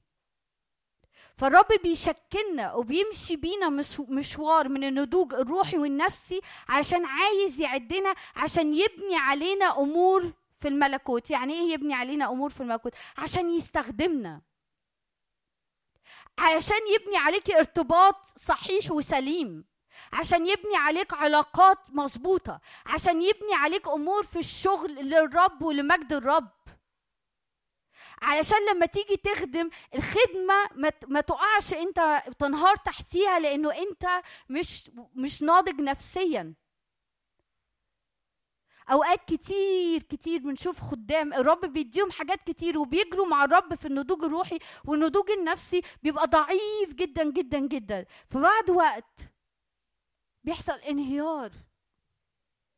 لأن هم في الحته بتاعت النضوج النفسي الشخصيات ما كانتش متظبطه مع الرب ما كانش فيه شغل من الرب كان فيه غضب كتير فالغضب يروح مبوظ الدنيا. في آه، عدم نضوج كتير فعدم النضوج ده يبوظ الدنيا. في ارتباطات كتير قوي. ممكن نلاقي لما نلاقي المشاكل في ارتباط نقعد ندور ندور ندور نلاقي ورا المشاكل دي عدم نضوج سواء عند الزوج أو الزوجة أو هما الاثنين فاهمين أقصد إيه؟ ف ده مش اوبشن يعني إيه؟ يعني آه طب أنا مش ليا نفس قوي يعني أمشي سكة النضوج النفسي والروحي هو يعني هو اختيار لكن في نفس الوقت اختيار ليه توابع. والرب بيقول لك النهارده إنه عارفين بولس لما كان بيقول آه، لتيميساوس تعالوا نفتحها مع بعض في في تقريبا في تيميساوس الثانية أروم آه لا سوري كان بيقولها الغايس. يوحنا يوحنا كان بيقولها الغايس في رسالة يوحنا الثلاثه وع- وأصحاح واحد وعدد اتنين. أيها الحبيب في كل شيء في كل شيء أروم أن تكون إيه؟ ناجحا. كما إنه ناجحا وصحيحا كما إنه نفسك صحيحة. عارفين يعني إيه صحيحة؟ healthy كويسة. ما فيهاش أبو... أمراض. ما فيها- ما فيهاش أوبئة. ما فيهاش حاجات بتعوقك وتعوق الخدمة وتعوق حياتك وتعوق علاقاتك وتعوق ارتباطك وتعوق شغلك وتعوق كل حاجة. فاهمين أقصد إيه؟ أروم في كل شيء. هنا يوحنا بيتكلم غيث أروم في كل شيء أروم يعني أتطلع أصلي أتمنى إن في كل شيء تكون ناجح. كما انه نفسك طب أنت ليه يا يوحنا بت بتركز على نفسك؟ علشان أوقات كتير قوي إحنا بنهمل نضوجنا النفسي ونضوج شخصياتنا فده سامحوني بيجيبنا الأرض وبيفقدنا حاجات كتير. فالنهارده أنا جاية أقول لك ده مش اختيار ده مش اوبشن لكن هو نفس الوقت اختيار بس كأنه إيه عارفين الرب لما يقولوا إيه يعني آه أمامك الحياة والموت بس أشير عليك يعني أو يعني اختار الحياة لتحيا. الرب النهارده جاي يتكلم كل حد فينا مهم قوي نمشي بالرجلتين دول. نضوج نفسي ونضوج روحي عشان نعرف نمشي بخطوات ثابتة ورا الرب. عشان نعرف نمشي بخطوات ثابتة في الخدمة وفي الارتباط وفي العلاقات وفي الشغل عدم نضوجنا بيأثر سلبي على كل الدوائر دي. يعني إيه نضوج؟ أنا قعدت أدور كده أهوت يعني mature يعني حد mature حد ناضج يعني إيه بقى؟ ف, ف يعني جات لي فكرة كده بسيطة. عارفين المانجا? المانجا وهي على الشجرة. تبقى تبص لها كده ما ينفعش اقطفها دلوقتي. لو قطفتها دلوقتي ودقتها طعمها هيبقى إيه؟ مر قوي في بقي. طب أعدي عليها بعد أسبوع أسبوعين دلوقتي نضجت. لما أجي اقطفها يبقى طعمها إيه؟ حلو. النضوج الروحي والنفسي ها إنك تبقى طعمك حلو في كل حاجة أنت بتعملها. تبقى طعمك حلو. يعني إيه طعمك حلو؟ يعني إنك سبب راحة سبب تشجيع سبب بناء سبب سلام سبب طمأنينة في كل حاجة ومع كل حد أنت بتتحرك حواليه أو بيتحرك حواليك. إنك تكون ناضج إنه الناس لما تقرب منك ما تتوجعش ما تتخبطش. عارفين آه كان جوايا تشبيه كده النهارده عارفين ال ال الحجراية لما تكون مش ملساء فيها بروزز كده هوت طالعة لما تيجي تمسكها تروح داخل في بروز. لما إحنا بنبقى مش ناضجين نفسيا تصرفاتنا وأفعالنا وطريقة كلامنا وهزارنا هزارنا أوقات كتير قوي يعني بنهزر كده هزار كده بيوجع. الكتاب بيقول يوجد من يهزر مثل إيه؟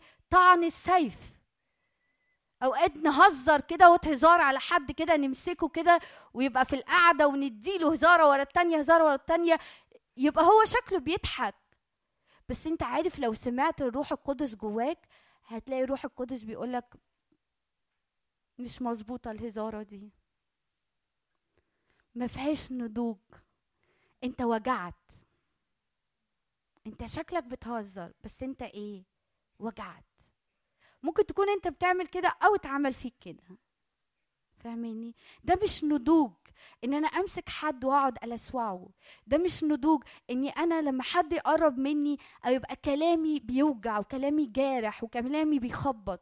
ده مش نضوج إنه عارفين ال ال الشخص الناضج بيبقى بيتصرف كحد ناضج بيفكر بطريقة ناضجة بي بيتكلم بطريقة ناضجة بيتصرف بطريقة ناضجة بي بي بيبقى صاحب فعل مش رد فعل.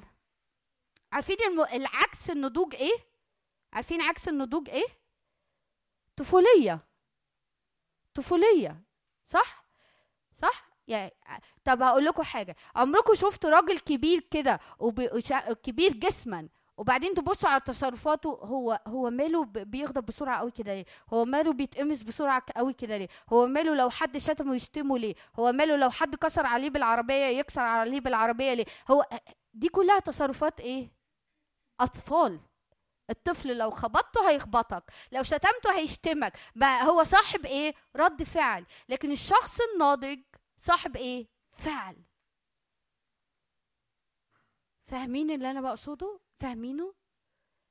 فوأنا ماشية في سكة النضوج النفسي أنا بقول له يا رب غيرني وشكلني مش بس روحيا مش بس إني أعرفك مش بس إني أقرب منك مش بس إني أفهم في الكتاب المقدس مش بس إني أخدم مش بس إني آه يبقى عندي مواهب الروح القدس.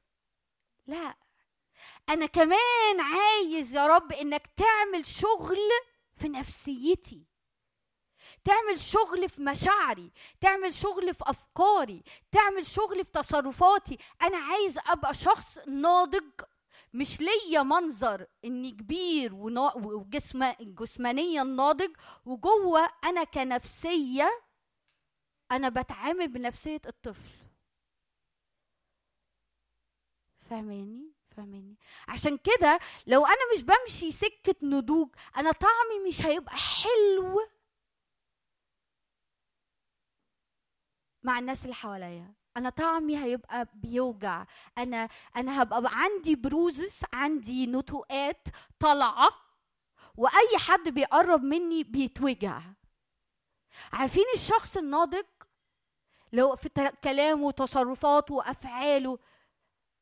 تلاقي الناس حابة تقعد حواليه لأنه مريح لأنه طعمه حلو لأنه كلامه حلو. الناس ما بتتلسعش منه الناس ما بتتوجعش منه الناس ما بتتخبطش منه. ده النضوج إني أبقى طعمي حلو مش مر في الدوائر اللي أنا بتحرك فيها. فاهماني؟ فاهمين اقصد إيه؟ عشان كده مهم قوي النهارده آه اختياري بس يا ريت تختار يا ريت تختار. عايزة أقول لكم حاجة لما قرينا مزمور 144 وعدد 12 أنا ه...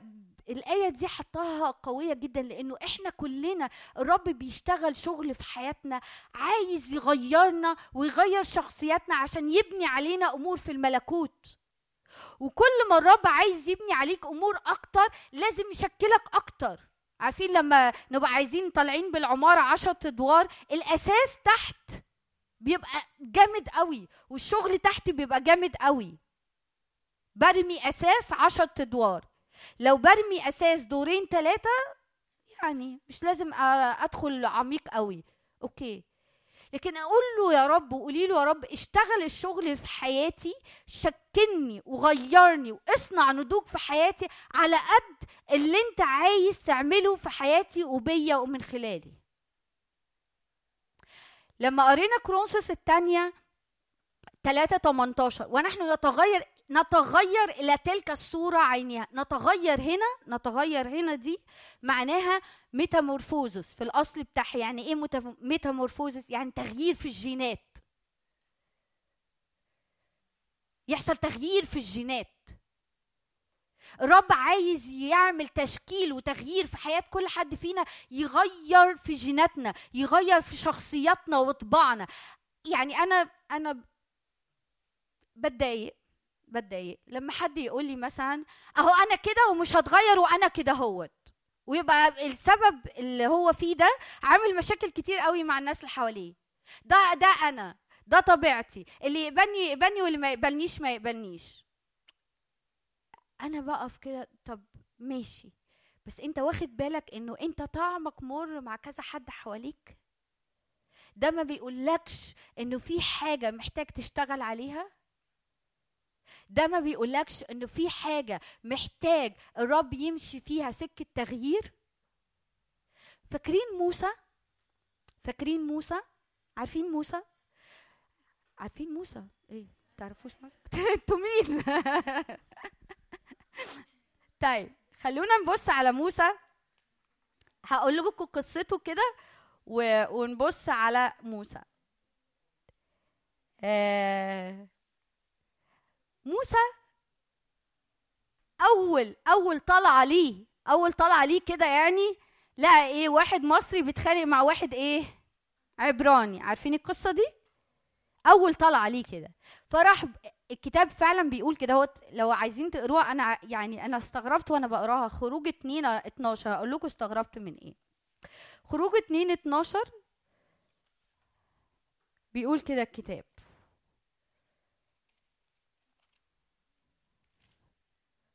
خروج 2 12 بيقول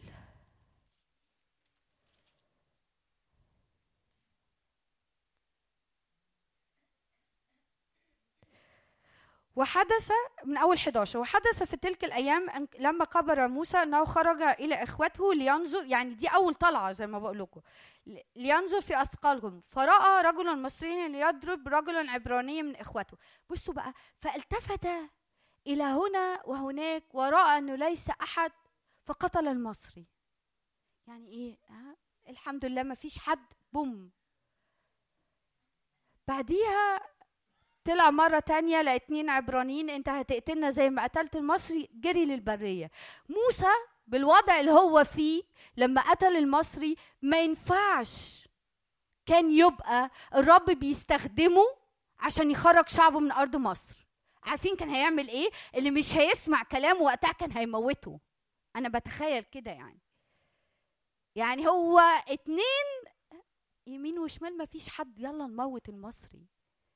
لو كان طلع بالشعب بالمنظر ده كان فنى الشعب حقيقي. كان لازم موسى يعدي في حتة من التشكيل والنضوج. مش بس الروحي يعرف الرب النفسي للدرجة إنه في سفر عدد الكتاب بيقول عليه لما مريم وهارون اتخانقوا يعني وتذمروا على الرب وليه أنت بتعمل كده مع موسى وما بتعملش كده معانا الكتاب بيقول إنه كان موسى حليما جدا. ولما الرب قال له بعد وق... ال- العجل قال له أنا هفني الشعب وهدخلك أنا هدخلك. لا امحني من كتابك لو كنت هتفني الشعب. أنتوا فاهمين الفكرة؟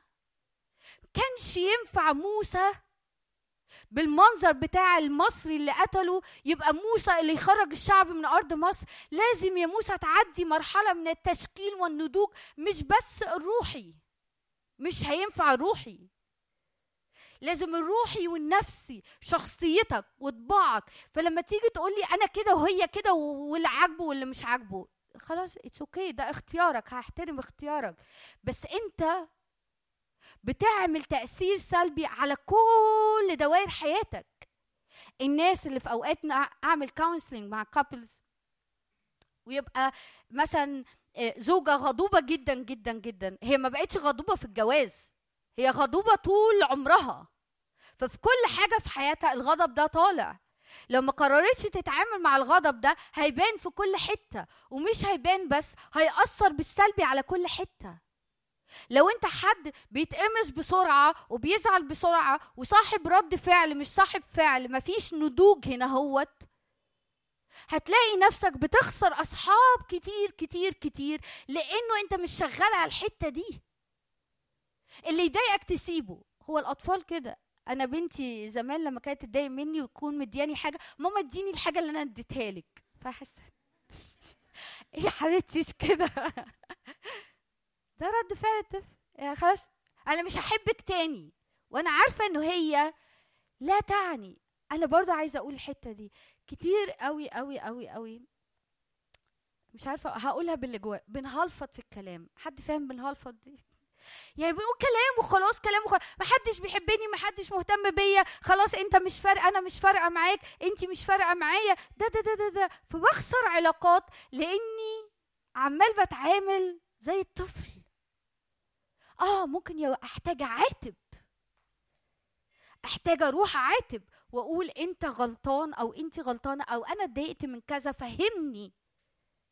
يعني أنا لما حد بيعمل حاجة مع بنتي مدرسين في المدرسة وبتبقى حاجة قوية حصلت حاجة قوية من يومين من أسبوعين سوري ورحت قلت للمدرس أنا عايزة أسمع قصة من وجهة نظرك قبل ما أنزل عليه بالباراشوت أنت عملت وأنت عملت وأنت عملت. لأنه أكيد هو عنده وجهة نظر أو عنده حكاية من القصة مش واصلة لي من بنتي. أنتوا فاهمين أقصد إيه؟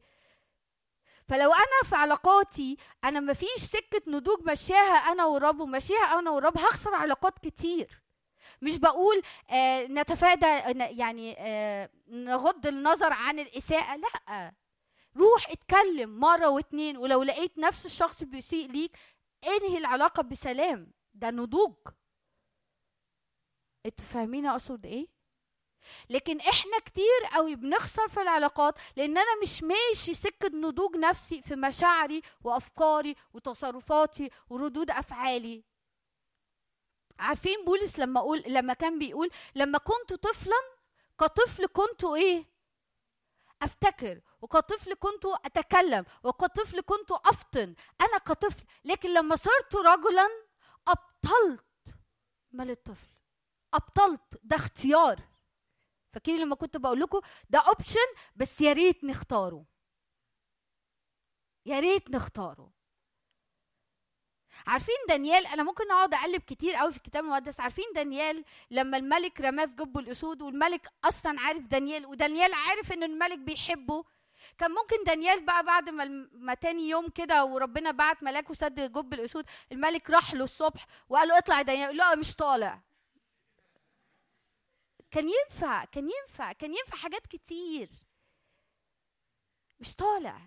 كان ينفع موسى بسهولة قوي. لو كان فضل موسى بتاع المصري اللي قتله يقول للرب بعد ما يعملوا العجل لا نزل نار لا بلاش بلاش هم. بصراحة ما يستاهلوش اللي انت بتعمله. لا يا رب امحني من كتابك. امحني من كتابك. أنا أنا وأنت بنتحرك عشان نكون مشابهين. صورة ابنه. ويسوع ما جاش بس في الجانب الروحي.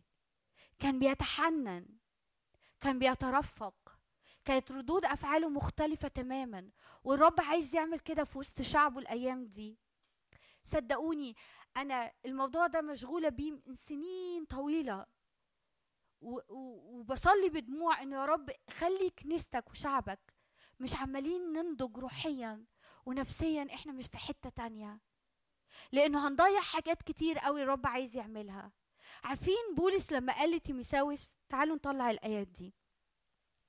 في تيميساوس الثانية سوري الأولى وعدد وأصحاح أربعة وعدد 12 تيميساوس الأولى أربعة 12 قال له كده يا بولس بيقول لتيميساوس إيه؟ لا يستهن أحد بحدثتك كن قدوة للمؤمنين. أنت عايزه يكون قدوة إيه؟ قدوة في المواهب الروحية قدوة في الخدمة قدوة إنه يتكلم بألسنة قدوة في قراية الكتاب المقدس. قدوة في إيه؟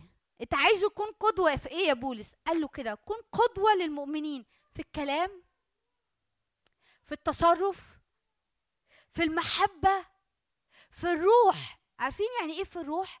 يعني أنت خاضع للروح القدس سايب الروح القدس يشكلك ويعمل فيك.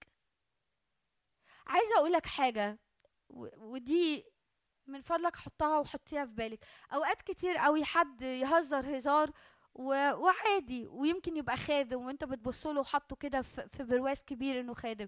وتيجي أنت تعمل نفس هزار روح القدس ينخسك كده جواك يقول آه يا رب ما فلان بيعمل مالكش دعوة بفلان.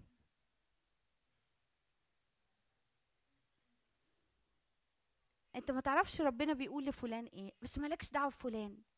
سيب مساحة للروح القدس يحكم على كل تصرفات جواك.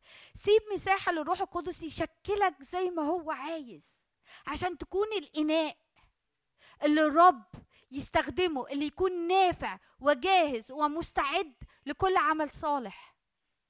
خلي الرب يشكل إناءك روحيا ونفسيا وينضجك روحيا ونفسيا عشان يبني عليك أمور إيه؟ في الملكوت.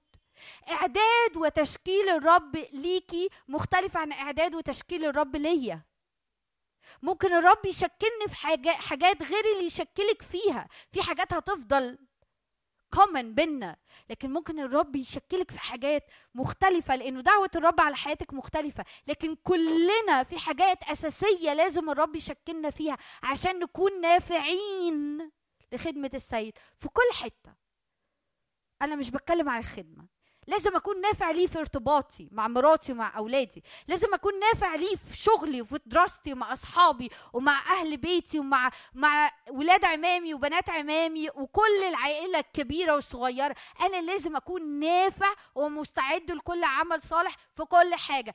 إحنا ما عندناش فاصل ما بين الخدمة والحياة العملية. معلش إحنا ما عندناش فاصل. لو أنت نافع في الخدمة لازم تبقى نافع في بيتك لازم تبقي نافعه في شغلك لازم تبقى نافع في دراستك لازم تبقى نافع في آه، في علاقاتك. مفيش ازدواجية. مفيش ازدواجية. وعايزة أقول لكم اللي بيمسك ال- الميكروفون ده ده ربنا يستر. لأنه في مسؤولية. أنا أنا بوعظ حاجات. أنا أنا بعد كل وعظة وأنا راجعة في الطريق بقول يا رب من فضلك. عايزة أعيش اللي أنت بتقوله لي. عشان ما اخدش دينونة اعظم لاني بقول مش بعيش. بأمانة بعمل كده. فاهميني طيب هاخد معاكم كام نقطة كده عشان إيه نختم وقتنا. طيب إزاي بقى ربنا بيغيرني وبيشكلني وبينضج في حياتي؟ هناخد كام نقطة كده عملية مع بعض. أول حاجة أول حاجة ببساطة وحكينا عليها من خلال قعدتي قدامه. من خلال قعدتي قدامه. من خلال العلاقة اليومية اللي لازم بصوا معرفش تعملوها إزاي بس آه، زي ما بيبقى في وقت لكل حاجة حطوا وقت للقعدة قدام الرب. إحنا في كده نوع من الالتزام ده ليه علاقة بالنضوج. إحنا أنتوا عارفين انه في كده في هوجه بتبقى اسمها نتمرد على كل ما هو قديم. فكانوا بيقولوا لنا زمان الخلوة ويوجعوا دماغنا بالخلوة إحنا مش عايزين الخلوة محدش يقول لنا بقى خلوة محدش يقول لنا نقعد مع ربنا. أنا اكتشفت انه انه انه دي خدعة من عدو الخير. لا أنا لازم اقعد مع ربنا ويبقى وقت محدد. ولو لو لو الوقت ده مش نافع هحط وقت تاني. بس هقعد مع ربنا. يعني هعمل ساعة كده هدخل أوضتي وأقول أنا قاعدة مع ربنا. مش هسيب اليوم يمشي ببركته واحدة من النضوج النفسي إني أعرف أعمل self discipline أعمل انضباط لنفسي. طب أنا مش عارف يا نفين دوري على واحدة صاحبتك دور على واحد صاحبك وقول له من فضلك أنا هقعد قدام الرب من 9 ل 10 بالليل كده إيه رن عليا وقفشني لو أنا مزوغ. إيه ده ده شغل عيال قوي. لا مش شغل عيال. بحقيقي مش شغل عيال. إحنا محتاجين إحنا بقينا إيه يعني أنا اكتشفت الحاجة دي بس من زمان قوي.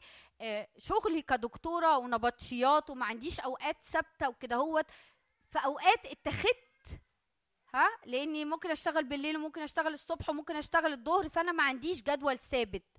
فلقيت أوقاتي مع ربنا كده في أول سنين الشغل أول سنتين آه، آه، يعني يعني مش عارفة راحت فين.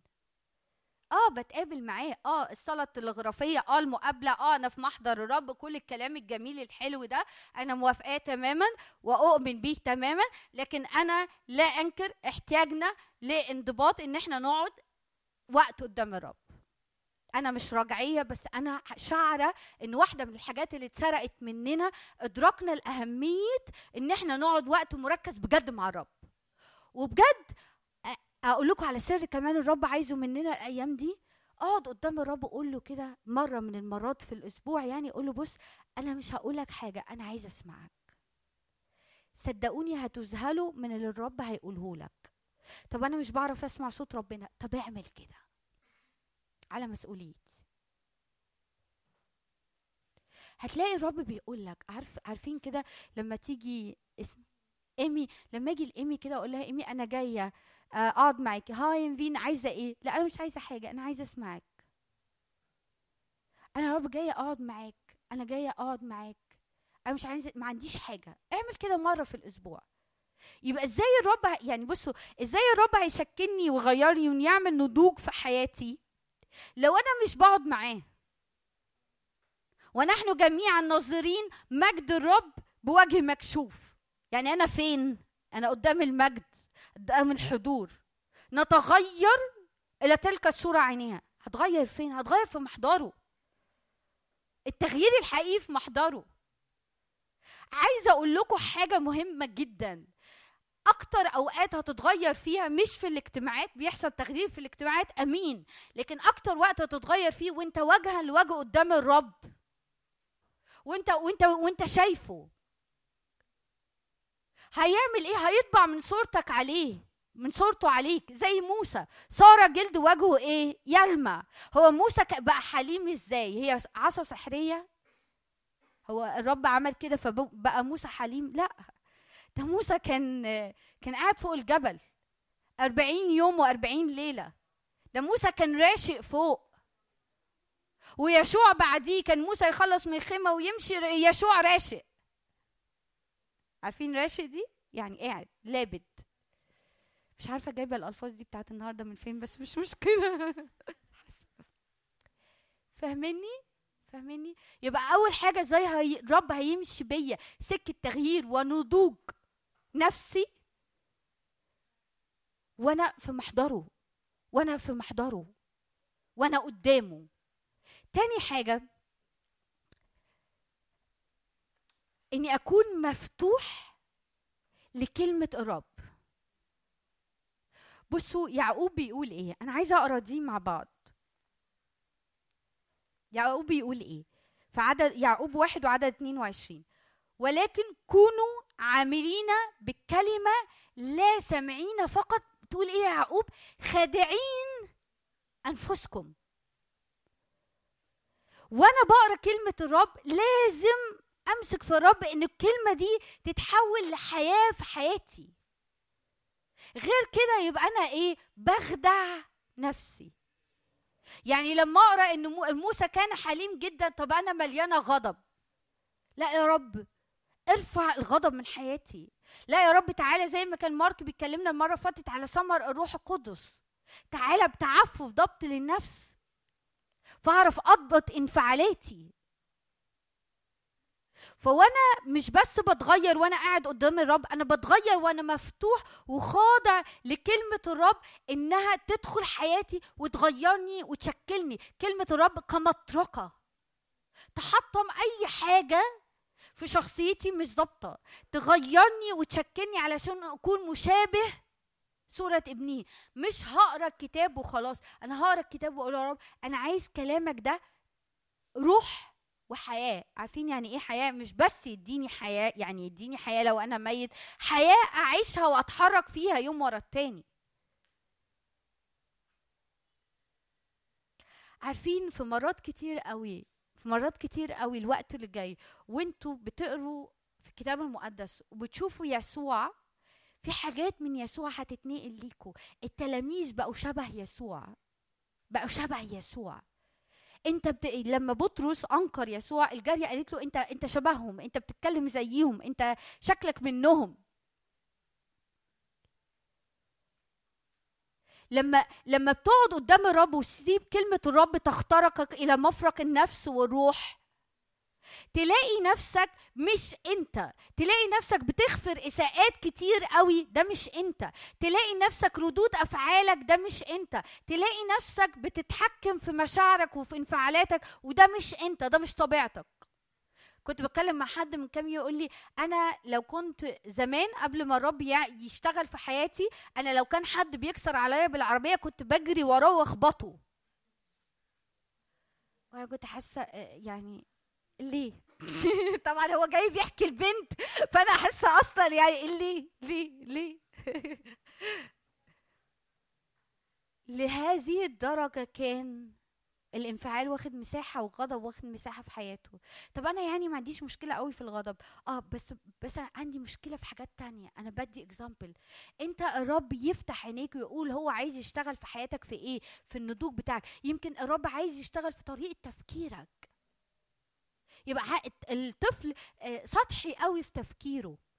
الطفل ما عندوش التفكير المنطقي المتسلسل الاستراتيجي اللي فيه تحليل. الرب عايز يعمل نضوج في تفكيرك لأنه لما يعمل نضوج في تفكيرك خلوا بالكم لما يعمل نضوج في تفكيرك وفي تفكيري هيدينا تفكير منطقي مختلف. فوانت جاي بتفكر في الخدمة تلاقي فكرك منظم. لما تيجي تفكر في ارتباطك تلاقي فكرك منظم. لما تيجي تفكر حتى في طريقة مذاكرتك تلاقي فكرك منظم. فاهمين؟ لما تيجي تفكر في مين الدايرة بتاع صحابي اللي أنا محتاجة أتحرك فيهم الوقت الجاي تلاقي فكرك تفكير منطقي متسلسل واضح ما فيهوش تشويش ما فيهوش لخبطة.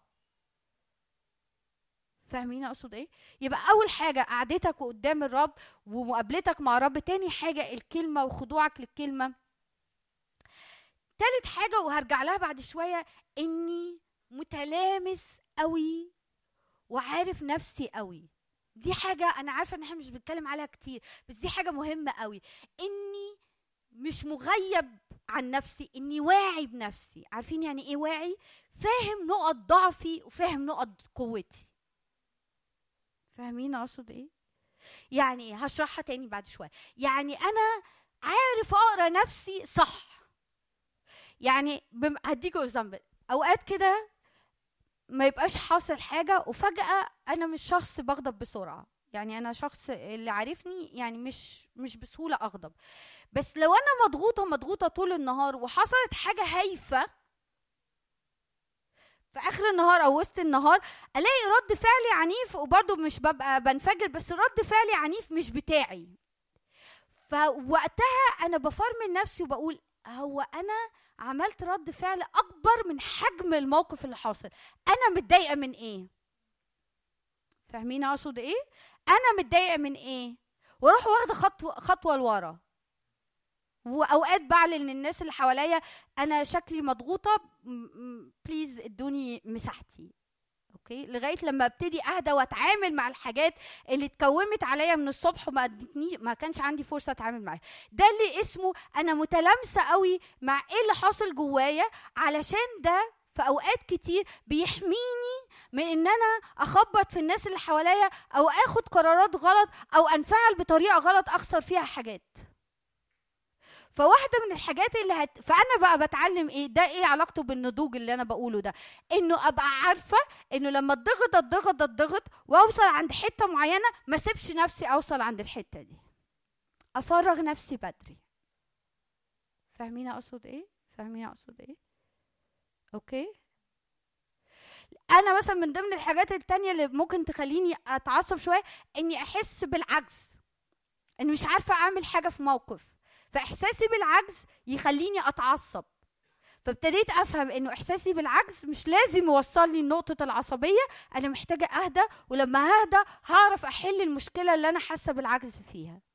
فاهمين اقصد إيه فأنا واعية بنفسي متلامسة مع نفسي عارفة إيه نقط قوتي وبشكر الرب عليها وعارفة نقط ضعفي قبلاها لحين لوقت وبشتغل عليها عشان تتغير. فاهمين هرجع تاني للحتة دي بعد شوية. طيب حاجة كمان مهمة قوي مهمة قوي مهمة قوي في إنه الرب يمشي بيا سكة تغيير ونضوج وتشكيل الذهن. الذهن تجديد ذهني. رمية 12 وعدد اتنين. تغيروا عن شكلكم بتجديد أذهانكم. لتختبروا ما هي إرادة الله الصالحة الكاملة المرضية. ليه ليه الذهن مهم؟ الذهن هو مصدر كل حاجة أنا بعملها. الذهن هو مصدر المشاعر الذهن هو مصدر الأفكار. لو لقيت نفسك متضايق من غير أي سبب حصل حواليك أشجعك. شوف إيه الفكرة اللي جت على ذهنك فضايقتك. هديكوا example لو أنا بعدي الشارع وفجأة عربية جاية سريعة ناحيتي أنا الرد فعل اللي أنا عملته إيه؟ أنا جريت. لكن لو قلت لي يا نفين قولي إيه اللي حصل جواكي. أنا فكرت العربية جاية بسرعة أنا بعدي الشارع أنا هتخبط أنا خفت أنا أخدت رد فعل اني جريت فاهمين أقصد إيه؟ فمهم قوي أشتغل على ذهني. ليه مهم قوي أشتغل على ذهني؟ عشان ده مربوط باللي أنا قلته قبل كده. لما بشتغل على ذهني أفكار كتير قوي بتقع من ذهني بتقع أفكار كتير قوي مش بتقع سوري. أفكار كتير قوي في ذهني غلط عن نفسي وعن ربنا وعن الناس بتخليني أتصرف تصرفات غلط وبتخلي بتعوق النضوج في حياتي. هشرحها تاني أوكي؟ هقولها تاني. ليه الذهن مهم؟ ليه هنا بيقول بولس تغيروا عن شكلكم؟ شكلكم دي يعني إيه؟ تصرفاتكم. يعني لو عايز تصرفك يتغير أبتدي من التصرف لا ما أبتديش بالتصرف أبتدي بإيه؟ بالذهن. أقول لكم حاجة جميلة كمان تغيروا هنا بمعنى ميتامورفوزوس هي جت بنفس المعنى ثلاث في ثلاث أماكن في الكتاب المقدس. ميتامورفوزيس يعني تغيير في الجينات. جت في هنا تغيروا عن شكلكم نتغير إلى تلك الصورة عينها وتغيرت هيئة يسوع على جبل التجلي. ثلاث حتت جت فيهم تغيير جينات. فأنا دلوقتي لما بغير الفكرة اللي جوايا مشاعري بتتغير تصرفي بيتغير. هقول لكم معنى. لو أنا لو أنا شاعر إني قليل قوي وصغير جدا. أنا ش... آه، سوري أنا عندي فكرة إني صغير جدا وإني قليل ولأني مش مولود في عيلة شكلها كذا وما عنديش فلوس بالشكل ده وما عنديش لبس بالشكل ده وفي الكلية يعني اللي مش أحسن كلية فالفكرة دي موجودة هنا. حاطة جوايا مشاعر إيه؟ إحساس بصغر نفس إحساس بالقلة إحساس ب... ب... يعني بعدم الراحة بالخجل بالخزي. دي مشاعر بس هي ابتدت بإيه؟ فكرة. نقلت لمشاعر. ردود أفعالي مع الناس غصب عني هلاقي ردود أفعالي فيها عنف. أو فيها إن أنا عايزة آخد كل حاجة من كل حد حواليا. أو عايزة أصغر اللي حواليا وأقلل منهم علشان أنا أبان وأظهر. فاهمني هو كله ابتدى من فين؟ من هنا. عمل مشاعر جوايا طلع ردود أفعال غير ناضجة. فاهمين أقصد إيه؟ لكن لما هنا يتغير المشاعر اللي جوايا يعني لو أنا مدرك وأنا مدركة ودي حاجة هندخل عليها بعد كده النقطة اللي بعديها. لو أنا مدرك ومدركة إني ابنة وغالية جدا وإني ابن وغالي جدا أنا مش ببيع لك شعارات. دي جملة اعتراضية أنا مش بقول شعارات. بس إدراكك إنك ابن وإدراكك إنك غالي وإدراكك إنه قيمتك مش في فلوسك ولا عيلتك ولا الشارع اللي أنت ساكن فيه خصوصا الحاجات دي بتعلى الأيام دي. عارفين يعني إيه بتعلى؟ يعني ده أنت معاك تليفون شكله عامل إزاي؟ لا لا لا لا. إيه التليفون اللي معاك ده؟ أنت ماسك شنطة شكلها إزاي؟ أنت بتلبس بتغير لبسك كل يوم ولا ما بتغيرش؟ أنت ساكن في شارع ولا ساكن مش عارفة فين؟ الناس بقت الأيام دي إيه؟ بيقيموا نفسهم بإيه اللي عندهم. وده مش قيمتك. وصدقني بقى الحتة اللي بعديها صدقني لو عندك كل ده وانت جوه مش شاعر بالقيمة كل ده ولا حاجة ولا هيعمل حاجة في مشاعرك. اللي هيعمل حاجة في مشاعرك هو اللي هنا في فكرك. انت ابن وانت وارث وانت غالي جدا وانت قيم جدا. لو انت مصدق في كده هتمشي بأبسط حاجة عندك. انت انت مش شاعر بالنقص انت مش شاعر بالقلة. انت مش شاعر انك قليل ولا صغير ولا محتاج تقلل من حد ولا تفخم في نفسك ولا تعمل أي حاجة. انت جوه راضي عن نفسك. عارفين الناس اللي أوقات كده أبص على الناس وألاقيها عمالة بتتخانق مع كل الناس كده وحاسة جوه إيه؟ هو في صراع مع نفسه. هو مش مرتاح. هو مش في سلام جوه. فاهمين أقصد إيه؟ الرب عايز عايز جوه يبقى في سلام. جوه هيبقى في سلام لما هنا يتغير. يبقى النقطة اللي بعديها اللي كنت عايزة يبقى أول نقطة إني أقعد قدام الرب لأن قعدتي قدام الرب تغيير، من فضلكم ينفع نتفق مع بعض ونلزم بعض إنه من بداية السنة أنا هقعد هقعد وقت نص ساعة مش أقل من نص ساعة. ما نهزرش يعني. هي نص ساعة وبعدين نطلع بعد كده فوق، أوكي؟ بس إلزم نفسك بقعدة حقيقية قدام الرب. عايزة أقول لكم يمكن قلتها هنا أو في مكان تاني في واحدة عندنا في الكلية كانت دايما نعرف إنها قعدت قدام الرب قبل ما تنزل الكلية من وشها بتنزل وشها بتيجي الكلية وشها مليان بالسلام مليان بالنور ده حقيقي إحنا في الأول كنا بنهزر بعدين يوم ورا التاني ابتدينا نسألها وانت قعدتي مع الرب النهارده قبل ما تيجي كلية أيوه. عرفتوا من فين؟ وشك مليان براحة ونور مختلف. بيطلع على وشنا ما طلع على وش موسى. يعني إذا كان المجد اللي في العهد القديم الزائل كان كده. فمالنا بقى في المقابلات الحقيقية لوجها لوجه. فأول حاجة علشان أمشي سكة تغيير ونضوج مع رب القعدة قدام الرب. الكلمة الكلمة. أسيب الكلمة تفحصني وتشكلني وتغيرني ما أسمعهاش وأعدي كده.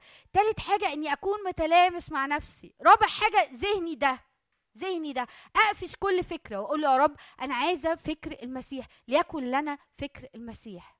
زي ما بولس بيقول في فيليبي. آخر حاجة إني أكون في سلام وفي علاقة صحيحة وسليمة مع نفسي.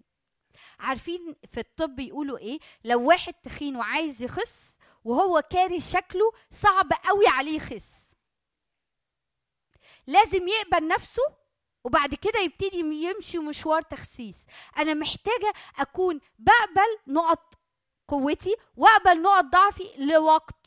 ها؟ عشان بس محدش إيه يفتكرها ده حل ويروح يمشي ويقول نقبل.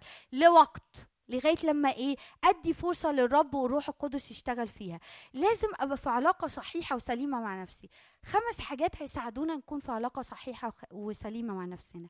أول حاجة اللي أنا قلتها إني أدرك إني ابن وابنة غالية قوي وقيم جدا في ذاتك مش في أي حاجة. مش في شكلك مش في مش في بيتك مش في أي حاجة. تاني حاجة عايزة يعني ال- الأولانية دي بتحميني وبتحميك من صغر النفس من إحساس بالنقص. أنا ابن. أنا قيمتي في الثمن اللي اتدفع فيا. أنا مش قيمتي في أي حاجة تانية. مش شعار. صدقوني مش شعار. بس ده حقيقة ينفع تتعيش أنا ابن. عندي جنيه. أنا في أوقات كتير قوي ممكن أنزل يبقى في جيبي مثلا عشرين جنيه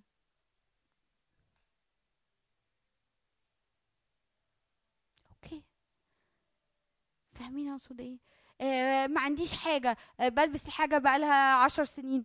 ما عنديش مشكلة. جوه مش حاسس بأي حاجة. أنتوا فاهمين اقصد إيه؟ جوه أنا ابنة وأنا قيمة. لبست حاجة بقى لها عشر سنين مش عارفة إيه آه، مش فارقة معايا خالص. ولما حد يجي يقول لي دي الصورة دي بقى لها خمس ست سنين نفس البلوزة. آه نفس البلوزة بحبها جدا. موجودة لسه. عجباني ما عنديش أزمة. أنتوا فاهمين أقصد إيه؟ لو هنا متظبط ولو هنا أنا في سلام مع نفسي وعارفة إني ابنة وقيمة هلبس إيه هعمل إيه؟ لبست حلو خير وبركة. ما بقولكش ما تلبسش حلو ما بقولكش ما تهتميش بمنظرك. اهتمي بس اهتمي وانت مرتاحة إنك ابنة وإنك قيمة جدا في ذاتك. عرفت تظبط نفسك النهارده؟ عرفت لابس حلو النهارده حلو جميل وأمور جدا ما عرفتش مش ظابطة مفيش مشكلة. فاهمين فاهمين أقصد إيه؟ تاني حاجة مهمة قوي بتخلينا في علاقة صحيحة وسليمة مع نفسنا إني أنا خلاص بخلص. إني آه إني أكون شعره بالأمان والطمأنينة مع الرب. طب لا قبل دي هقول النقطة قبليها عشان مرتبطة باللي فوق. يبقى أنا شاعر إني ابن شاعرة إني ابنة وشاعر إني ابن وواثق إني ابنة وابن وليه قيمة. تاني حاجة إني محبوب ومقبول بدون أي شروط. بصوا خلوا بالكم. إحنا العالم بيعيش محبة مشروطة وقبول مشروط.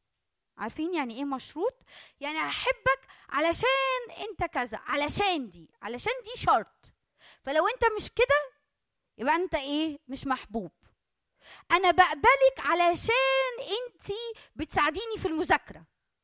فلو انت مش بتساعديني في المذاكرة أنا مش قابلاك. يعني أنا مستحملك وقابلك علشان بتساعديني في المذاكرة. لو مش هتساعديني في المذاكرة خليك على جنب.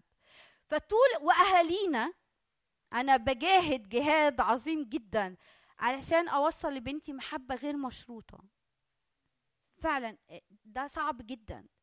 بس ده حاجة أنا يعني حطاها قدامي من الأهداف اللي لازم أتحرك فيها. لأن كل العالم اللي حوالينا بيحبنا مش كله يعني بس معظم العالم لغة العالم بيحبنا عشان حاجة. لو الحاجة دي مش موجودة مفيش حب. بيقبلنا عشان حاجة. حتى في الخدمة أنا بحبك وأقبلك عشان أنت بتعرف تخدم كويس. طب لو أنا في وقت ضعف هتعمل فيا إيه؟ لا هركنك على الحيطة. فاهمين اقصد حتى في الخدمة أوقات بنعمل كده غصب عننا. وأمين ما يحصلش كده في وسطينا امين ما يحصلش كده في شعب الرب وكنيسه الرب. لكن في أوقات كتير قوي كل رسالة بتوصل لنا إيه؟ حب مشروط وقبول مشروط. طب ده بيعمل إيه فيا؟ بيعمل إيه فيا؟ بيعيق نضوجي إزاي؟ بيعيق نضوجي إن بشعر طول الوقت إني مهددة. لو أنا ما عرفتش أقدم الحب أو لو أنا ما عرفتش أقدم الحاجة اللي هم منتظرينها أو الخدمة اللي هم منتظرينها أو الفعل اللي أنا منتظر أنا هفقد محبتهم وقبولهم فأنا عايشة طول الوقت إيه؟ مهددة. فده بيعمل إيه في نضوجي؟ بيعوق نضوجي. ببقى عنيف ببقى بزاحم ببقى مش عايز أفقد الحاجة دي. هعملها يعني هعملها حتى لو إيه؟ لإني عايزة أحافظ على القبول والمحبة اللي هم بيقدموها لي. الرب جاي بيقول لكل حد فينا أنا بحبك محبة غير مشروطة وبقبلك بقبول غير مشروط. الرب فاصل فاصل عامل فاصل ما بينك وما بين الأخطاء اللي أنت بتعملها. بيحبك قوي بيحبك قوي لكن بيكره الحاجة الغلط اللي بتعمليها وبيكره الحاجة الغلط اللي أنت بتعملها مش علشان حاجة غير إنه الحاجة الغلط اللي أنت بتعملها دي بتدمرك أنت بتأذيك أنت ولأنه هو بيحبك قوي هو بيكره الحاجة الغلط دي قوي. فهو فاصل. لما بنتي تعمل حاجة غلط وتيجي تقول لي انت زعلانة مني يا ماما؟ أقول لها لأ أنا مش زعلانة منك انت أنا زعلانة من الغلط اللي انت بتعمليه. في فاصل. محبتك محبة الرب ليك وقبول الرب ليك مستمر طول الوقت. طب ده يعمل فيا إيه؟ يخليني أشعر بالأمان والطمأنينة. الناس اللي شبعانة بمحبة الرب وقبول الرب الغير مشروط تلاقيها ناس مطمنة مش بسهولة تتهز مع الأحداث واللي بيحصل. تلاقيها ثابتة. أصل هو بيحبني قوي واصل محبته غير مشروطة وأصل هو بكل الأشياء تعمل معا للخير للذين يحبون الله فهو هيستف كل حاجة لخيري. أنا واثقة. تلاقي الناس دي وتلاقي نفسك في حتة تانية لما الدنيا تقلب تعدل. إيه اللي حاصل جواك؟ في ثبات ونضوج في ثقتك إنه بيحبني محبة غير مشروطة أوكي؟ أنقل على بعديها علشان إيه ما نتأخرش. تالت حاجة إني أنا واثقة إن هو معايا طول الوقت. بصوا الحاجات اللي أنا بقولها لكم دي الحاجات دي لما بتتوفر للأطفال وهم من سن صغير لغاية ست, ست سنين بتطلع شخصية مختلفة تماما عن إنها تكون مش موجودة. أوكي؟ فبغض النظر انت أخدتها في طفولتك ولا لأ إحنا محتاجين طول الوقت نقول له يا رب املانا يقين وثقة وطمأنينة إنك موجود معانا طول الوقت. دي حاجة تبقى زي اسمك كده. يسوع قالها للتلاميذ في متى 28 عدد 20 ها أنا معكم كل الأيام وإلى انقضاء الدهر؟ آمين. أنا معاكم طول الوقت. أنا معاكي طول الوقت. فأنا ماشية ومطمنة إن أنا مش لوحدي ومش لازم أعمل ردود أفعال ولازم آآ آآ آآ أبقى يعني باخد حقي بدراعي ولازم أبقى عنيف عشان أنا ملياش ظهر واللي ملوش ظهر بيتضرب على بطنه والكلام ده كله. لا لا لا خالص. خالص. خالص. طب أنا ما عنديش واسطة في الكلية ولا أنا كان عندي واسطة ولو قعدت للصبح أحكي لك على اختبارات اللي هو كان ربنا بيعملها معايا ويجي ناس يقولوا لي واسطتك إيه؟ شكل واسطتك كده وكيل وزارة وبتاع. ولا حاجة. ولا حاجة. بس أنا عارفة واسطتي فين. أنتوا فاهمين أقصد إيه؟ أنتوا شباب في الكليات أنا فاهمة أنا بقول لكم إيه. وأنا اختبرت كده فأنا مش جاية بوعظكم. أنا جاية من أرض اختبار. وماشيه في أرض اختبار يوم ورا التاني. فاهمين أقصد إيه؟ أنت يقينك أنا في ظهري. أنا في ظهري الرب. أنت في ظهرك الرب أنت في ظهرك الرب. يقولوا زي ما يقولوا الاقتصاد وهيحصل ويروح ويجي. ماشي.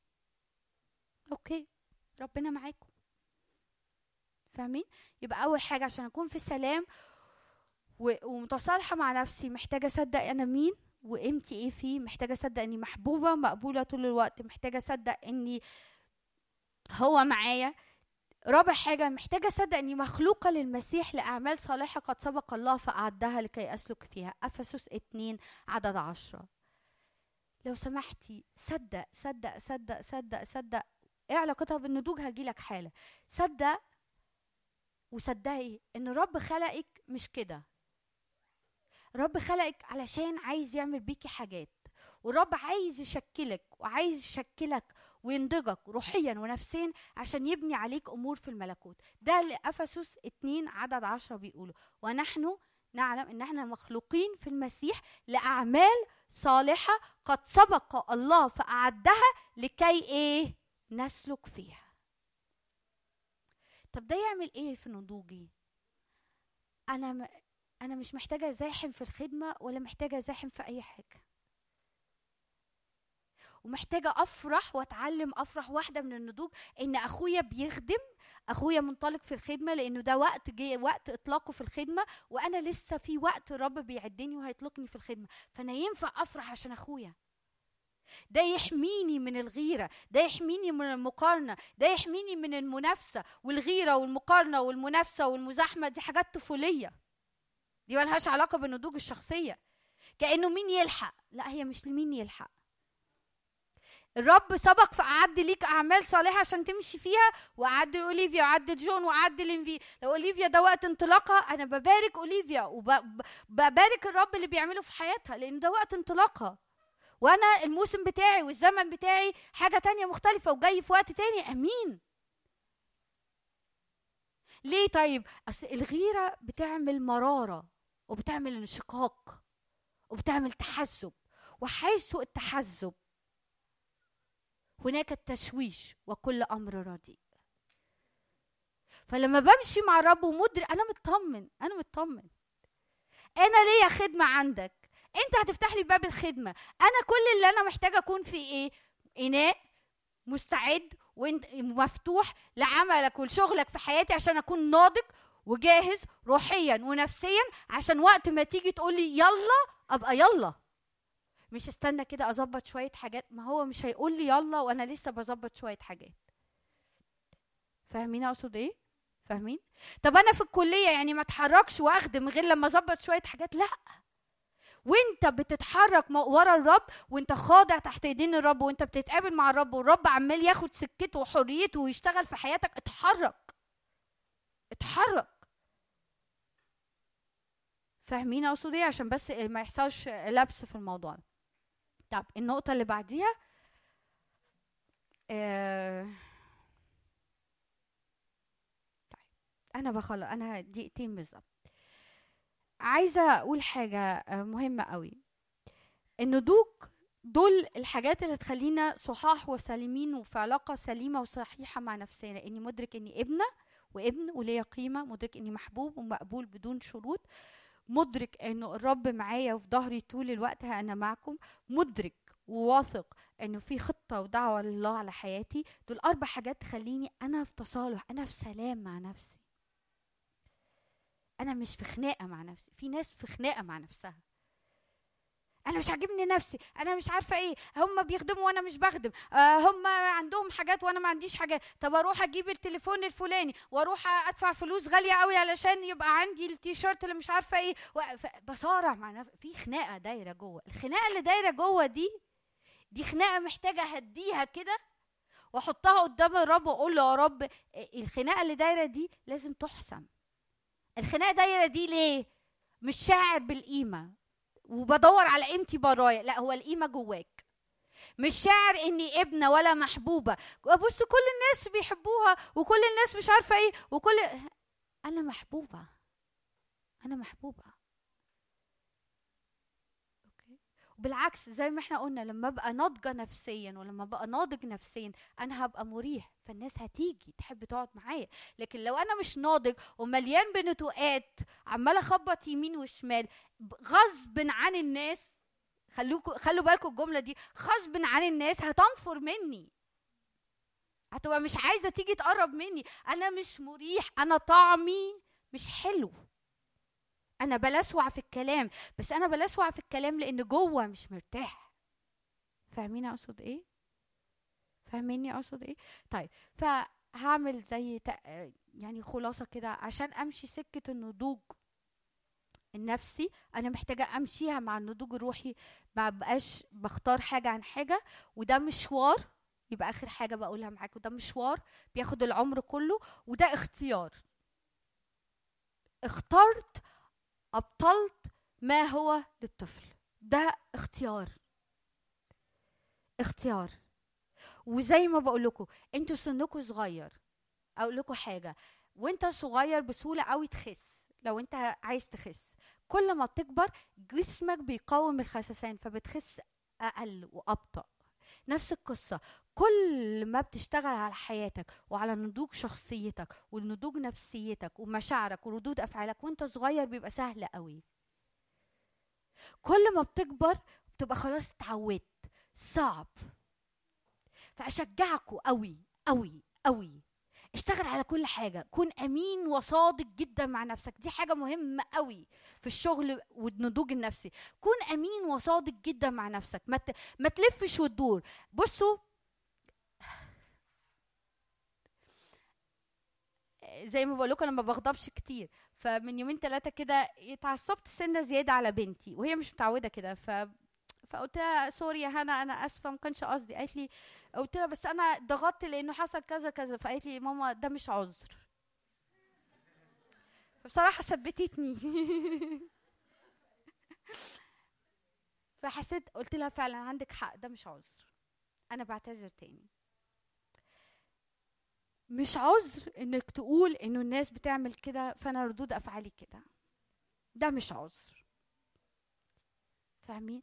لأنه اللي بيخسر في الآخر مش الناس أنت وأنتي. okay؟ لما أجي أقول أنا كده بسبب اللي أهلي عملوه فيا okay ممكن فعلا أكون أنا كده بسبب اللي أهلي عملوه أو بسبب الظروف أو بسبب تربيتي أو بسبب البيئة اللي أنا بس أنا دلوقتي في مرحلة اختيار. أنا أختار أكمل؟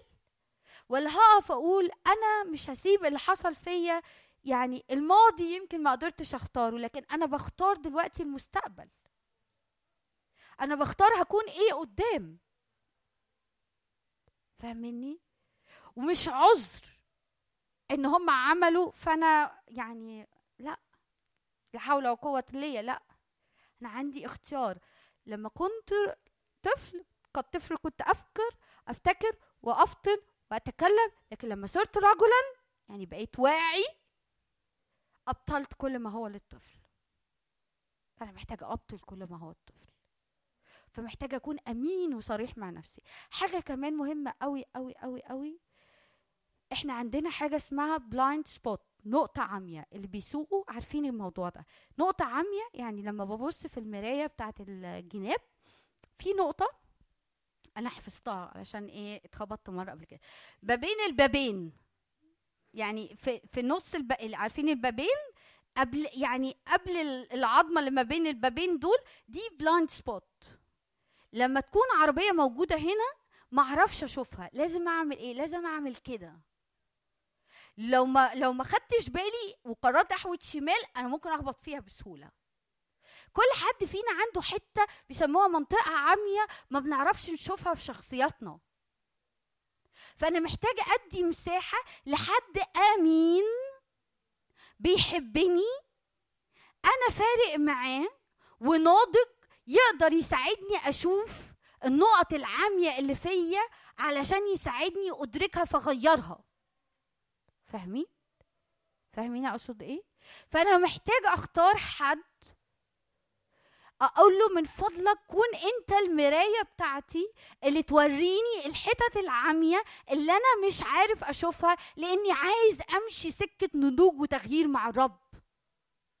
واللي يقوله لي أخده وأفحصه قدام الرب برضه. أوكي؟ اللي هيقوله لي. فأنا بختار حد أمين بيحبني وناضج. يعني سابقني بحتة عشان يقدر يساعدني.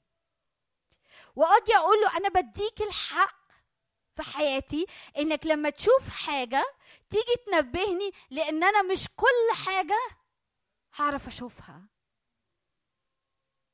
في حاجات يعني أنا دلوقتي في حاجات فيا بغيرها لما بشوفها في بنتي. واقول إيه ده؟ مش عجباني الحاجة دي. وأقفش نفسي إني بعملها. فأنا بشوف نفسي فيها. فبغير نفسي لأن لما شفتها قدامي ما أدركتش إنها وحشة بالمنظر ده ما أدركتش إنها جوايا غير لما شفتها طالعة قدامي. فاهمين أقصد إيه؟ فاهمين أقصد إيه؟ طيب آخر حاجة ونصلي مع بعض. الحاجة دي بح يعني في أمثال 27 وعدد 17 الحديد بالحديد يحدد. والإنسان يحدد وجه إيه؟ صاحبه. يعني إحنا بن بنشكل بعض وبنغير في بعض. عايزة أقول لك حاجة وعايزة أقول لك حاجة. خلي يسوع يتجسد فيك. خلي يسوع يتجسد فيك. قول له يسوع اتجسد فيا. اتجسد فيا. عارفين يعني إيه يتجسد؟ يعني يدخل لكل حتة فيك.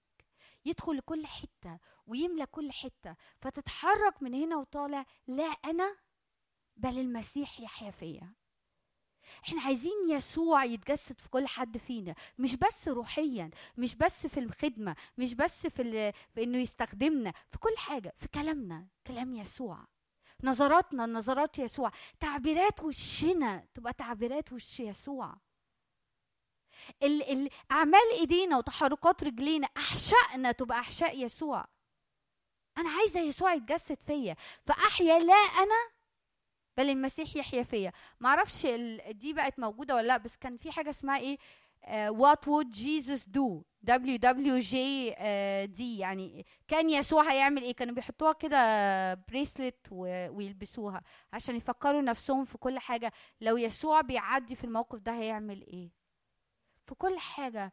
تحس إنك أنت عارفين لما نيجي نحط صورة على صورة فنحس الصورة إيه محتاجة تدخل شمال شوية عشان تظبط قوي. لو في حتت جواك انت حاسس انها مش شبه يسوع قول له يسوع اتجسد في الحتت دي. أنا ما عنديش احشاء ناحية الناس. أنا بتعامل مع الناس بعنف. ومفيش نضوج في تعاملي مع الناس. اديني احشائك. فتعامل مع الناس بأحشائك. أنا ب... دايما نظرتي للناس مليانة إدانة. يا رب إديني نظرتك اللي مليانة تحنن. اتجسد يا يسوع في نظراتي. أنا كلامي جامد بيجرح. يا رب تعالى اتكلم على لساني. فيبقى كلامي في رجاء وفي شفاء وفي تشجيع للناس اللي حواليا. آمين. آمين. مين مشتاق كده النهارده نبتدي نمشي سكة مع بعض؟ يا رب إحنا عايزين نمشي سكة من النضوج النفسي والنضوج الروحي. الاتنين مع بعض مش حاجة على حساب حاجة ولا حاجة تطول عن حاجة. عايزين يسوع يتجسد فينا. أمين؟ خلونا نقف مع بعض كده وناخد دقايق نصلي. هنعمل إيه في الصلاة؟ هنيجي قدام يسوع. هنقول يا رب إحنا عايزين عايزين عايزين يسوع يتبع في حياتنا. عايزين نخرج من هنا ويسوع مطبوع فينا مطبوع فينا. أحشائنا أحشاء يسوع نظراتنا نظرات يسوع قلبنا قلب يسوع ردود أفعالنا ردود أفعال يسوع تصرفاتنا تصرفات يسوع. نبطل كل ما هو للطفل يا رب النهارده. يا رب أنا بصلي في اسم يسوع.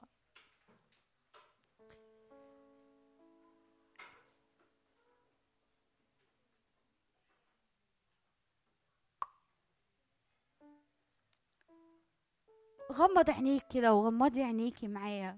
وقولوا له يا يسوع يا يسوع اتجسد فيا اتجسد فيا. أنا بحط النهارده أنا بقف في يسوع. فاكرين لما ابتدينا قلنا إيه؟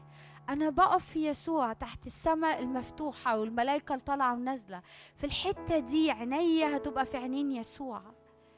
في الحتة دي يسوع يطبع صورته ويمشي بينا من النهارده وطالع سكة من النضوج والتشكيل والتغيير تغيير في جيناتنا تغيير في جيناتنا. ما نعرفش نفسنا والناس ما تعرفناش. موسى اللي كان غضوب جدا وقتل المصري. صار حليم جدا حليم جدا. يا رب أشكرك يا رب أشكرك أشكرك من أجل كل غيرة جوه قلبك على كل حد فينا. أشكرك لأنك غيران يا رب غيران غيران غيران. غيران يا رب إنه ما نمشيش بس يا رب في سكة من النضوج الروحي. لكن عايز تمشي بينا يا رب النضوج روحي والنضوج نفسي. عايز تشكلنا يا رب فنكون إنسان كامل كامل وناجح في كل شيء. ناجح في كل شيء. ناجحين في الخدمة وفي ارتباطنا وفي علاقاتنا وفي دراستنا وفي أشغالنا وفي بيوتنا ومع أهالينا.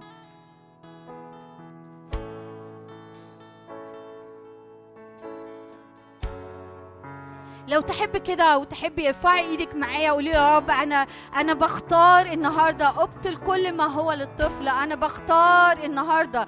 أنا بختار النهارده إن يسوع يتجسد فيا. أنا بختار النهارده كل حتة في حياتي يتبع فيها يسوع يتبع فيها يسوع. نفسيتي تبقى مليانة بيسوع. قراراتي مليانة بيسوع. تصرفاتي مليانة بيسوع. نظراتي مليانة بيسوع. أفكاري مليانة بيسوع. أعمال ايديا وتحركاتي مليانة بيسوع. يا رب أشكرك أشكرك أشكرك.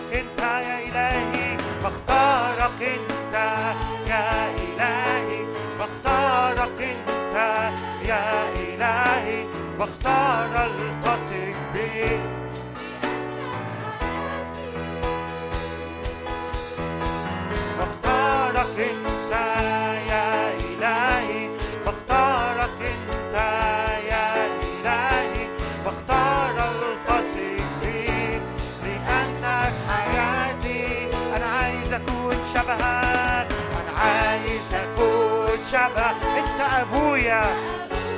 عايز أكون شبهك يا أبويا. أنا ابنك. عايز أكون ملكك.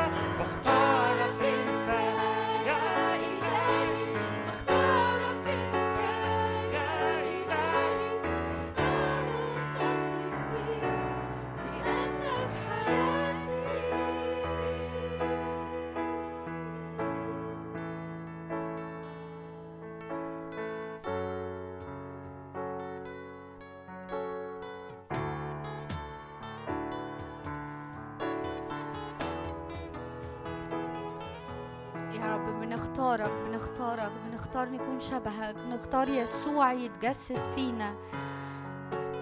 بنختار يا رب بنختار نكون شبهك شبهك في كل حاجة في كل حاجة في كل حاجة. يا رب وأغلى حاجة نسمعها يا رب انه إحنا شبهك. أغلى حاجة أغلى حاجة الناس ممكن تقولها عننا يا رب انه إحنا شبهك انه إحنا شبهك.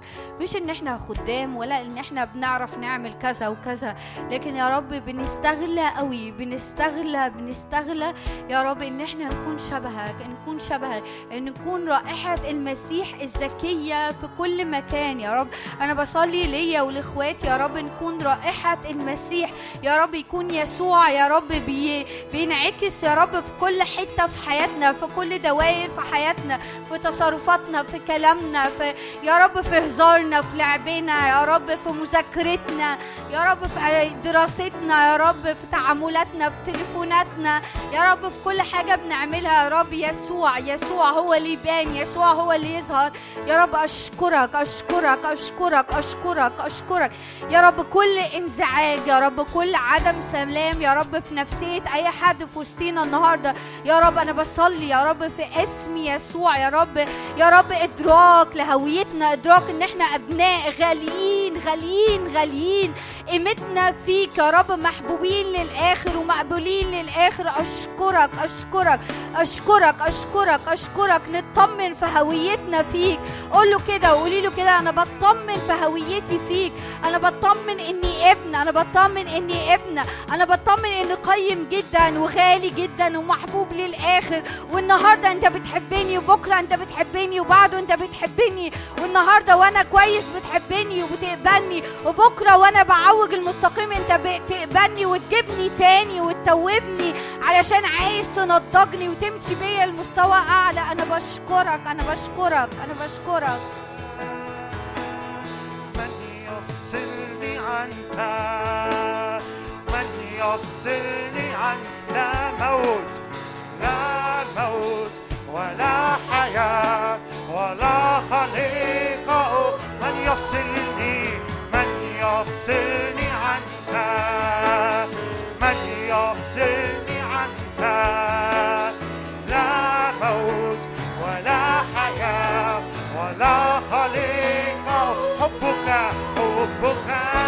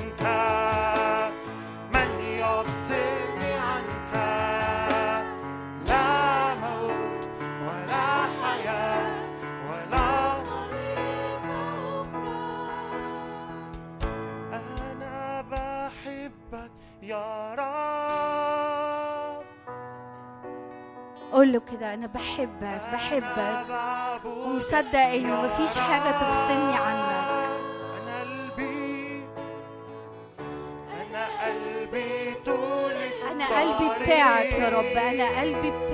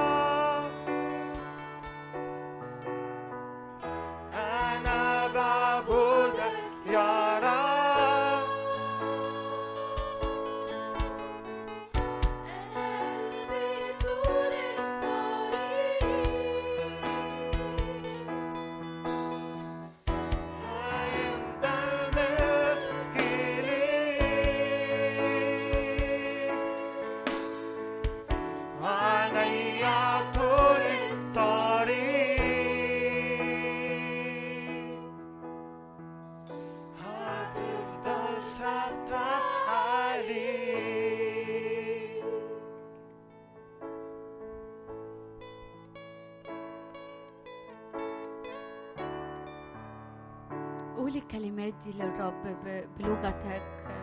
عبر عن الكلمات دي بلغتك. قول يا رب أنا بتاعك أنا بتاعك أنا بتاعتك. أنا ملك ليك طول الطريق طول الطريق. يا رب بندي حرية لروحك ولعمل إيدك في حياة كل حد فينا. يا رب عشان تشكلنا وعشان تغيرنا. يا رب أنا أؤمن إنه يا رب تصنع يا رب تحولات يا رب تحولات تحولات تحولات. يا رب أنا بصلي كمان لكل يا رب لكل نفسية اتضغطت يا رب في بيوتها في صغرها. يا رب أنا بصلي يا رب يا رب أنت تشكلنا من جديد أنت تفكنا وتشكلنا وتعيدنا للصورة اللي جوه قلبك للصورة اللي جوه قلبك اللي قصدتها لحياة كل حد فينا. يا رب أشكرك أشكرك أشكرك أشكرك. يا رب أؤمن أؤمن أؤمن أؤمن. يا رب أؤمن يا رب بسكة من التغيير والتشكيل. يا رب مليانة بمحبة مليانة بمحبة. يا رب أنت بتشكلنا وتغيرنا يا رب وتنضجنا يا رب علشان تحضرنا يا رب ليك يا رب إنسان كامل إنسان كامل إنسان كامل يا رب بلا عيب بلا عيب بلا عيب يا رب مش بنحجل يا رب مش بنحجل يا رب مش بنعرج رجل أطول من التانية لا يا رب لا يا رب أنت يا رب ولا عاثر في وسطنا ولا عاثر يا رب ولا عاثر ولا عاثر يا رب ولا عاثر يا رب يا رب أنا بصلي محدش هنا يبقى عاثر يا رب يا رب في عدم نضوج يا رب في شخصيته ولا ولا صفات ولا طباع ولا افعال ولا كلام ويا رب يا رب أنا بصلي من أجل يا رب شغل عميق جدا الأيام دي. يا رب بروحك القدوس في حياة كل حد فينا. يا رب لتنضجنا لتنضجنا ولنجري وراك. يا رب في طرقك وفي مشيئتك وفي دعوتك على حياتنا. أؤمن أؤمن أؤمن أؤمن أؤمن أؤمن أؤمن يا رب. أؤمن أؤمن أؤمن. بحبك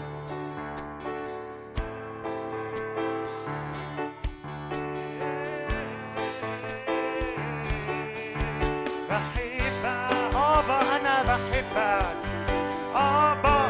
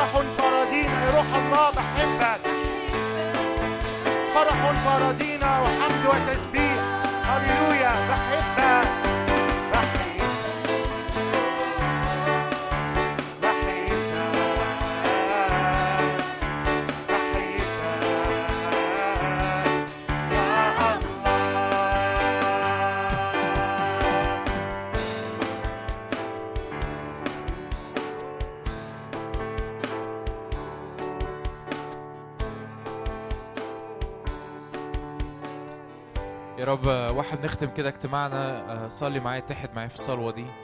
يا رب إحنا بنتحد لأجل يا رب نعمة. نكون يا رب ناضجين روح ونفس وجسد. نكون كاملين قدامك روح ونفس وجسد.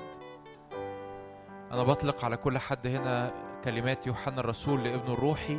أروم أن تكون ناجحا وصحيحا في كل شيء كما أن نفسك أيضا ناجحة. أروم إن كل حد هنا في علاقاته في دراسته في مذاكرته في ارتباطه في شغله في أبوابه في خدمته ناجحا وصحيحا. أن تكون ناجحا وصحيحا في كل شيء في اسم الرب يسوع. كما أن نفسك أيضا صحيحة. يا رب علمنا يا رب شكلنا يا رب اضغط بإيدك على حياتنا. يا رب شكل حياتنا شكل أيامنا شكل مستقبلنا. لتكون يا رب كل أمورنا يا رب بتعكس صورة ابنك يسوع المسيح في اسم الرب يسوع في اسم يسوع. آمين. تفضلوا اقعدوا ثانية واحدة. كسون طيبين مبدئيا. كسون طيبين. احتفال نهاية السنة بتاع خدمة الشباب هيكون الحد الجاي الحد الجاي 26 في القاعة الكبيرة. مش القاعة دي. هنا في عمانويل برضو. في القاعة الكبيرة فلو عايزين تدعوا حد من صحابكم حاسين القاعة صغيرة فإحنا هنكون الحد الجاي في في القاعة الكبيرة. وعلى فكرة إحنا بقالنا مرتين بنبتدي ستة وتلت. وبيبقى تقريبا العدد قليل قوي لما بنبتدي. الناس متعودة إن إحنا كنا بن- بنبتدي متأخر بس إحنا بقالنا مرتين بنبتدي ستة وتلت. فأشجعكم آه، تيجوا بدري بقدر الإمكان. آمين. صح كده؟ كسون طيبين امين ربنا يبارككم